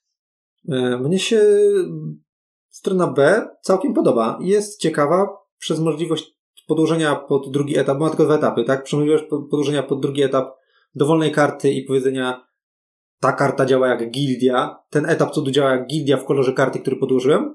Mhm. Super myk. Można na tym wykręcić ciekawe punkty, a przede wszystkim kombinować. Drugi etap jest fajny i tutaj przyznam, ale jakby cała idea tego Stonehenge'a, że Bazuje na kamieniach. e, właśnie bazuje na kamieniach, znaczy się punktuje za kamienie na obu stronach, a potrzebuje dużo surowców brązowych, które nie są kamieniem. Więc y, no, musisz się zbudować ostrow cegły, ostrow drewno lub rudę na drugiej stronie i ostrow kamienie, żeby na nich napunktować. A z samych kamieni, kamieni właściwie nie korzystasz. Z samych kamieni nie korzystasz. Znaczy, z samych kamieni korzystasz do chociażby budowy, cu- do, do chociażby budowy budynków militarnych, erze, czy innych budynków. No jasne. Ja powiem tak, jeżeli chodzi o stronę B, nie zgodzę się z tym, no musisz, kup- musisz mieć trzy rudy i trzy cegły, a przy okazji, jak zbudujesz sobie trochę kamieni, to zarobisz na tym jakieś punkty i monety. Na to się da spokojnie grać i ma to sens.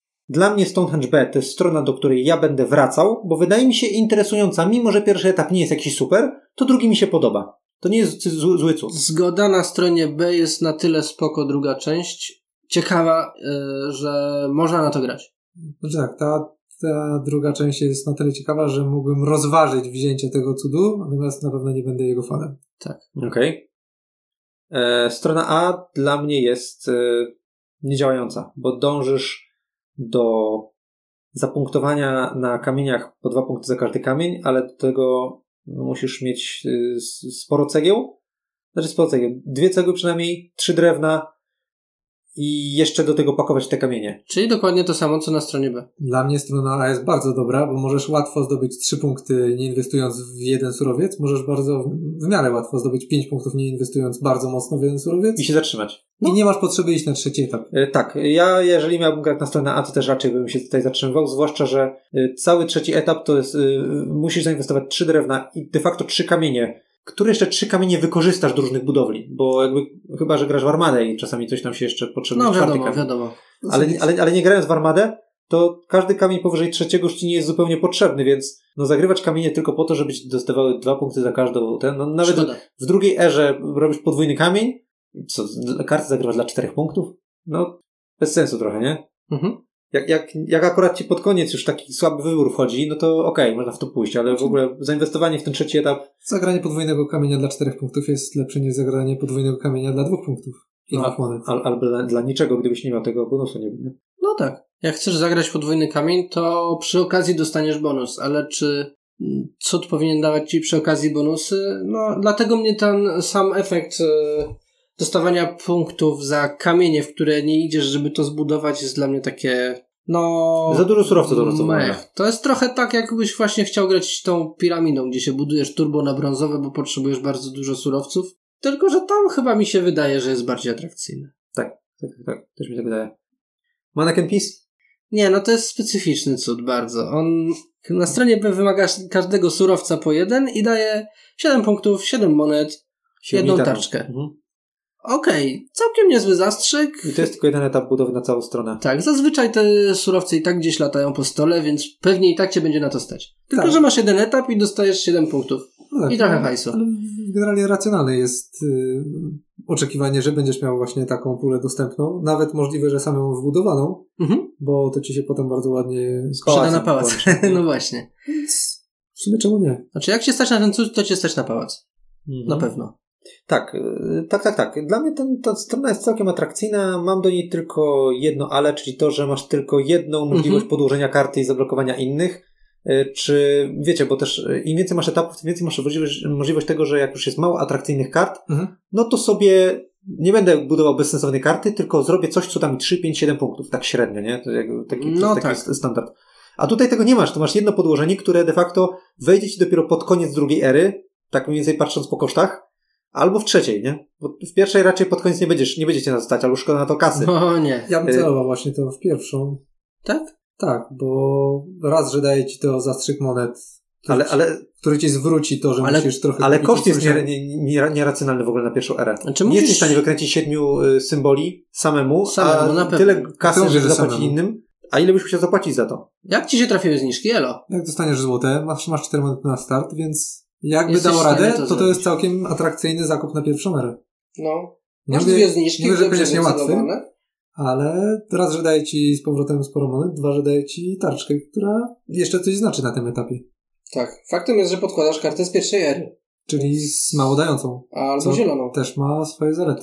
No, tak. potem możesz się skupić na zagrywaniu tych Raczej do momentu, jak będziecie stać na ten etap, to już nie będzie zielonych kart, których y, goście by nie zgarnęli, którzy, który, który, którzy je chcą. Tak, tak, nie, to, to ostatnim ruchem raczej by się Mhm. robiło. Mm, Więc to jest dosyć specyficzne, ale mm, Ciekawe. za- zanim w ogóle przejdziemy do strony A, to ja powiem, że w ogóle mi się nie, nie podoba w Maneken pisie to, że on nie ma żadnego surowca, tylko ma cztery monety, bo te cztery monety to jest nic. Yy, ten zastrzyk na, na początek pierwszej ery jest nieadekwatny do tego, że nie masz surowca, na którym mógłbyś bazować swoje budynki lub którym mógłbyś zarabiać pierwsze pieniądze w pierwszych kolejkach, kiedy jeszcze tego surowca powiedzmy nikt inny nie ma. Mnie osobiście nie podoba się ten startowy bonus i to jest chyba mój największy problem z tym cudem, że nie lubię zaczynać bez surowca. Mhm. No, Tak, bo to jest ciężkie. Tak, to jest bardzo specyficzny. I chyba też bardzo ukierunkowuje cię na złotą ścieżkę, No. gdzie te monety możesz po prostu przełożyć na surowce od sąsiadów łatwo. Handel wschodni, zachodni A nie odpalić. zabierasz im produkcji też. Niech oni sobie to wybudują. Jasne. No i A strona. Strona A jest śmieszna, bym powiedział. No, śmieszna, ciekawa i wcale nie zła i mi się podoba. Tak. Bo to jest pierwszy etap, to jest pierwszy etap y, sąsiada po lewej, drugi to jest drugi etap sąsiada po prawej, a trzeci to jest ostatni etap sąsiada po lewej. Tak. I masz taki misz, masz taki miks, który Koszty. po prostu jest ciekawy. Koszty i efekty. Wszystko Tak, kopiujesz. Coś innego. I to jest fajne. Aczkolwiek losowy, jeżeli bawimy się w losujemy cud. Tak? Mm. Dostajesz i nie wiesz czym grasz? O, gram czymś takim tym razem. Każda gra jest inna w sumie. Mannequin Pisem na No. stronie A. Znaczy, no ja może nie jestem jakimś wielkim fanem, bo w sumie nieraz to naprawdę różnie może, może się okazać, co, w co wyceluje ten cud, ale on zdecydowanie się odróżnia od innych. No, zdecydowanie jest y, Śmieszną ścieżką. unikatowy. Mhm. W sumie po obu stronach. Dobra, Wielki i na deser najciekawszy cud z całego Wonderpacka, czyli Wielki Mur Chiński, yy, który ma cztery etapy i te cztery etapy można budować niezależnie od siebie, nie- w dowolnej kolejności, tak? Na stronie A te etapy to jest yy, 8 monet, super za trzy gotówki, drugi to jest uniwersalny symbol naukowy, więc też możesz podjąć w czasie gry decyzję, czy w to idziesz, czy nie, czy to Mhm. odpuszczasz, bo możesz nie budować tego etapu, a wszystkie inne tak. Trzeci etap, y, dwie tarczki, które też możesz zbudować dosyć szybko. Może nawet by się udało w pierwszej erze, gdyby bardzo sprzyjały surowce. Tak. Mm. I, I czwarty, wykopanie niczym Halikarnas y, karty z odrzuconych.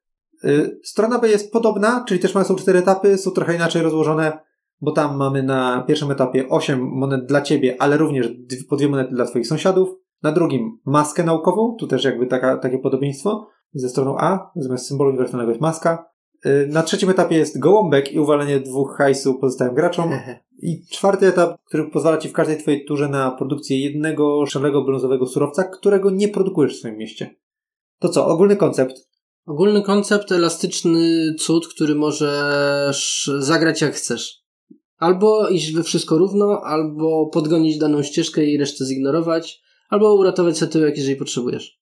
No to, no, ja lubię. Lubię za to, że jest elastyczny, lubię za to, że nie da się go całkowicie skontrować, Mhm. bo poszczególne etapy nie są ustawione liniowo. Tak, to jest super.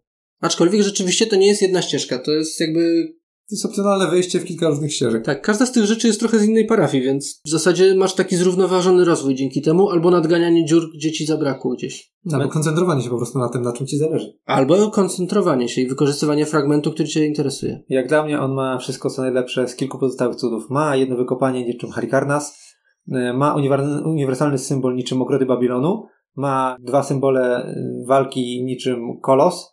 Tylko pytanie, czy będzie ci któryś z nich potrzebny, bo każdy może zapuścić. Mhm. Jeżeli grasz ogrodami, to już inni wiedzą, uuu, będziesz szedł w zielone, tr- trzeba go kontrolować. A tutaj, no, może nie pójdzie w ten symbol i w ogóle nie ma sensu go kontrolować. Ale zielono-czerwona ścieżka. Zobacz, masz świetnie. tarczki, Tak, na- na masz halikarnas, masz symbol, a jeszcze dodatkowy zastrzyk hajsu. No, Super opcja. genialna. Na strona B mi się osobiście mniej podoba, Pod, pod każdym względem. Bo nie dość, że nie masz dowolnego symbolu, tylko masz maskę. Yy, Jest w ogóle gołąbek i podatek, więc to już dla mnie sprawia, że nie jestem zainteresowany w ogóle graniem, yy, dodawaniem go do puli. Mhm. Yy, No i co? 8 hajsu plus 2 do, dla sąsiadów, a, a na ostatnim gorsze. ten, Gorsze. Tak. I, I na ostatnim to, że produkujesz coś, czego nie masz. Mm, Okej. To by trzeba było bardzo pójść w ścieżkę żółtą, że kupujesz raczej od sąsiadów i sobie doprodukowujesz tutaj. Jak ogólnie podsumowując Wielki Mur? Elastyczny, fajny, wygodny, Nie przegięty czy nie przegięty? Nie. Trudno powiedzieć, nie? Ale wydaje się... Nie wiem. Dla mnie ta strona A się wydaje strasznie atrakcyjna. Tak, ale czy przegięta? Nie sądzę. Znaczy dla mnie jedynym aspektem, który trochę wybija, jeżeli chodzi o balans tych cudów, jest to, że on może je budować w dowolnej kolejności. Mhm. I to jest takie... Trochę za dobrze mu jest. Ale wiesz co, przy takich symbolach, jakbyś musiał je robić po kolei, to Nie, byłoby nie, no dziwnie, wiadomo, to by, więc- było, to by było dziwne i bardzo by ci rzutowało na to, co musisz zrobić, ale Mhm. zważywszy y, na to, że na stronie A dla mnie te wszystkie bonusy są bardzo atrakcyjne i jeszcze to, że możesz je budować wtedy, kiedy akurat chcesz, No, to bardzo jest super. wygodne i bardzo fajne dla kogoś, kto to ma. No, zgoda. Fajny cud, ja lubię. Reasumując Wonderpack, czy to jest coś y, wartego zakupu, czy to są atrakcyjne cuda, które warto dodać do puli? Jasne, mimo nawet Stonehenge'a. Czy no, to są dodatkowe cuda, no one nie zmieniają w żaden sposób mechanik, więc chcecie mieć więcej cudów, to warto kupić dodatek z więcej, większą ilością cudów. Tyle. Nie, no dla mnie spoko jest. Fajne cuda, elastyczne, znaczy elastyczne, ciekawe, nowe mechaniki dochodzą. Dobra, czyli tak, reasumując, nam wszystkim najbardziej podeszli liderzy, tutaj jak najbardziej z czystym sercem polecamy. Miasta, tylko jeżeli ktoś naprawdę lubi negatywną interakcję i trzeba się liczyć z losowością kart. Znaczy tak, jak komuś to nie przeszkadza, to w sumie spoko dodatek. I, I- trochę cięższą grą. I armada, która zdecydowanie zwiększa ciężar gry i naprawdę trzeba tego chcieć i bardzo nie polecamy grać w trzy osoby na armadę. Jest to zły pomysł. No i trzy osoby miasta z gołąbkami. Nie czytownic nie polecam grać trzy osoby. Chyba, że w liderów. I w Coreboxa. Tak. No i w Wonderpack. Jak najbardziej. Dobra, tak czy inaczej, dodatki warte zainteresowania się, warte uwagi, co kto lubi, co kto chce, liderów yy, i tak proszę kupić, bo to świetny dodatek. I Wonderpack. Yy, dobra, to dzięki wielkie. Mówi dla Was yy, Malarz. Marian? I kurdys. Do usłyszenia.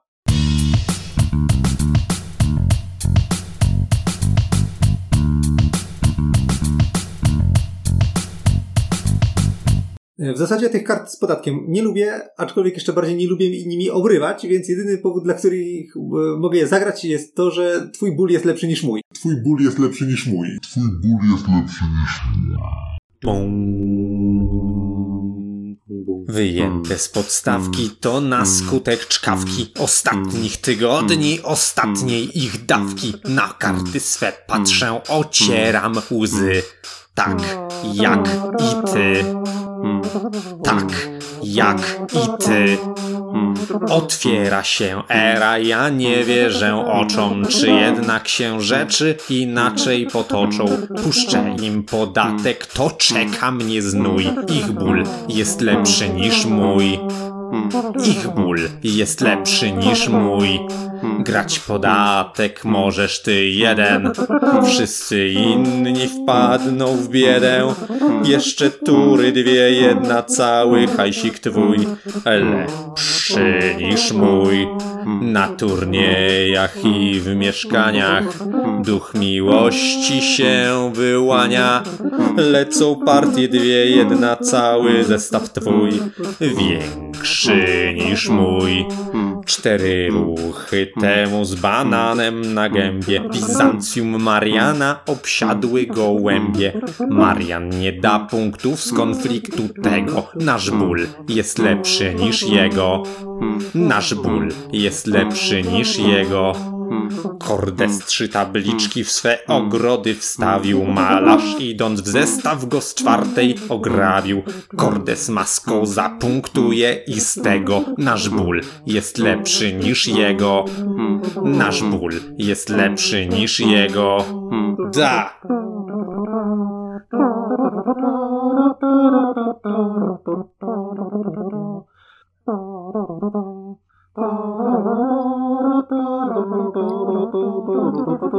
Pokój możesz zagrać ty jeden. Wszyscy inni wpadli w biedę. Nie trzy bitwy, lecz jedna cały splendor twój. Lepszy niż mój.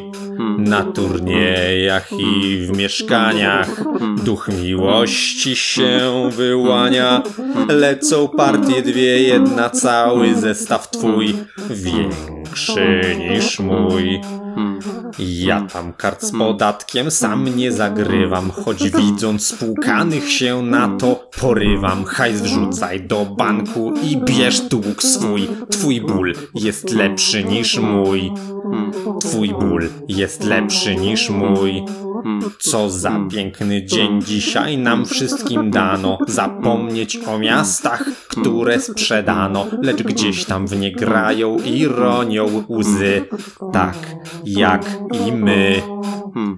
Tak, jak i my. Tak, jak i my.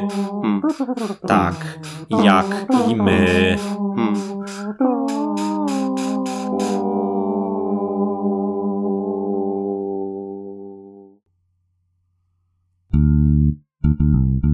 Thank you.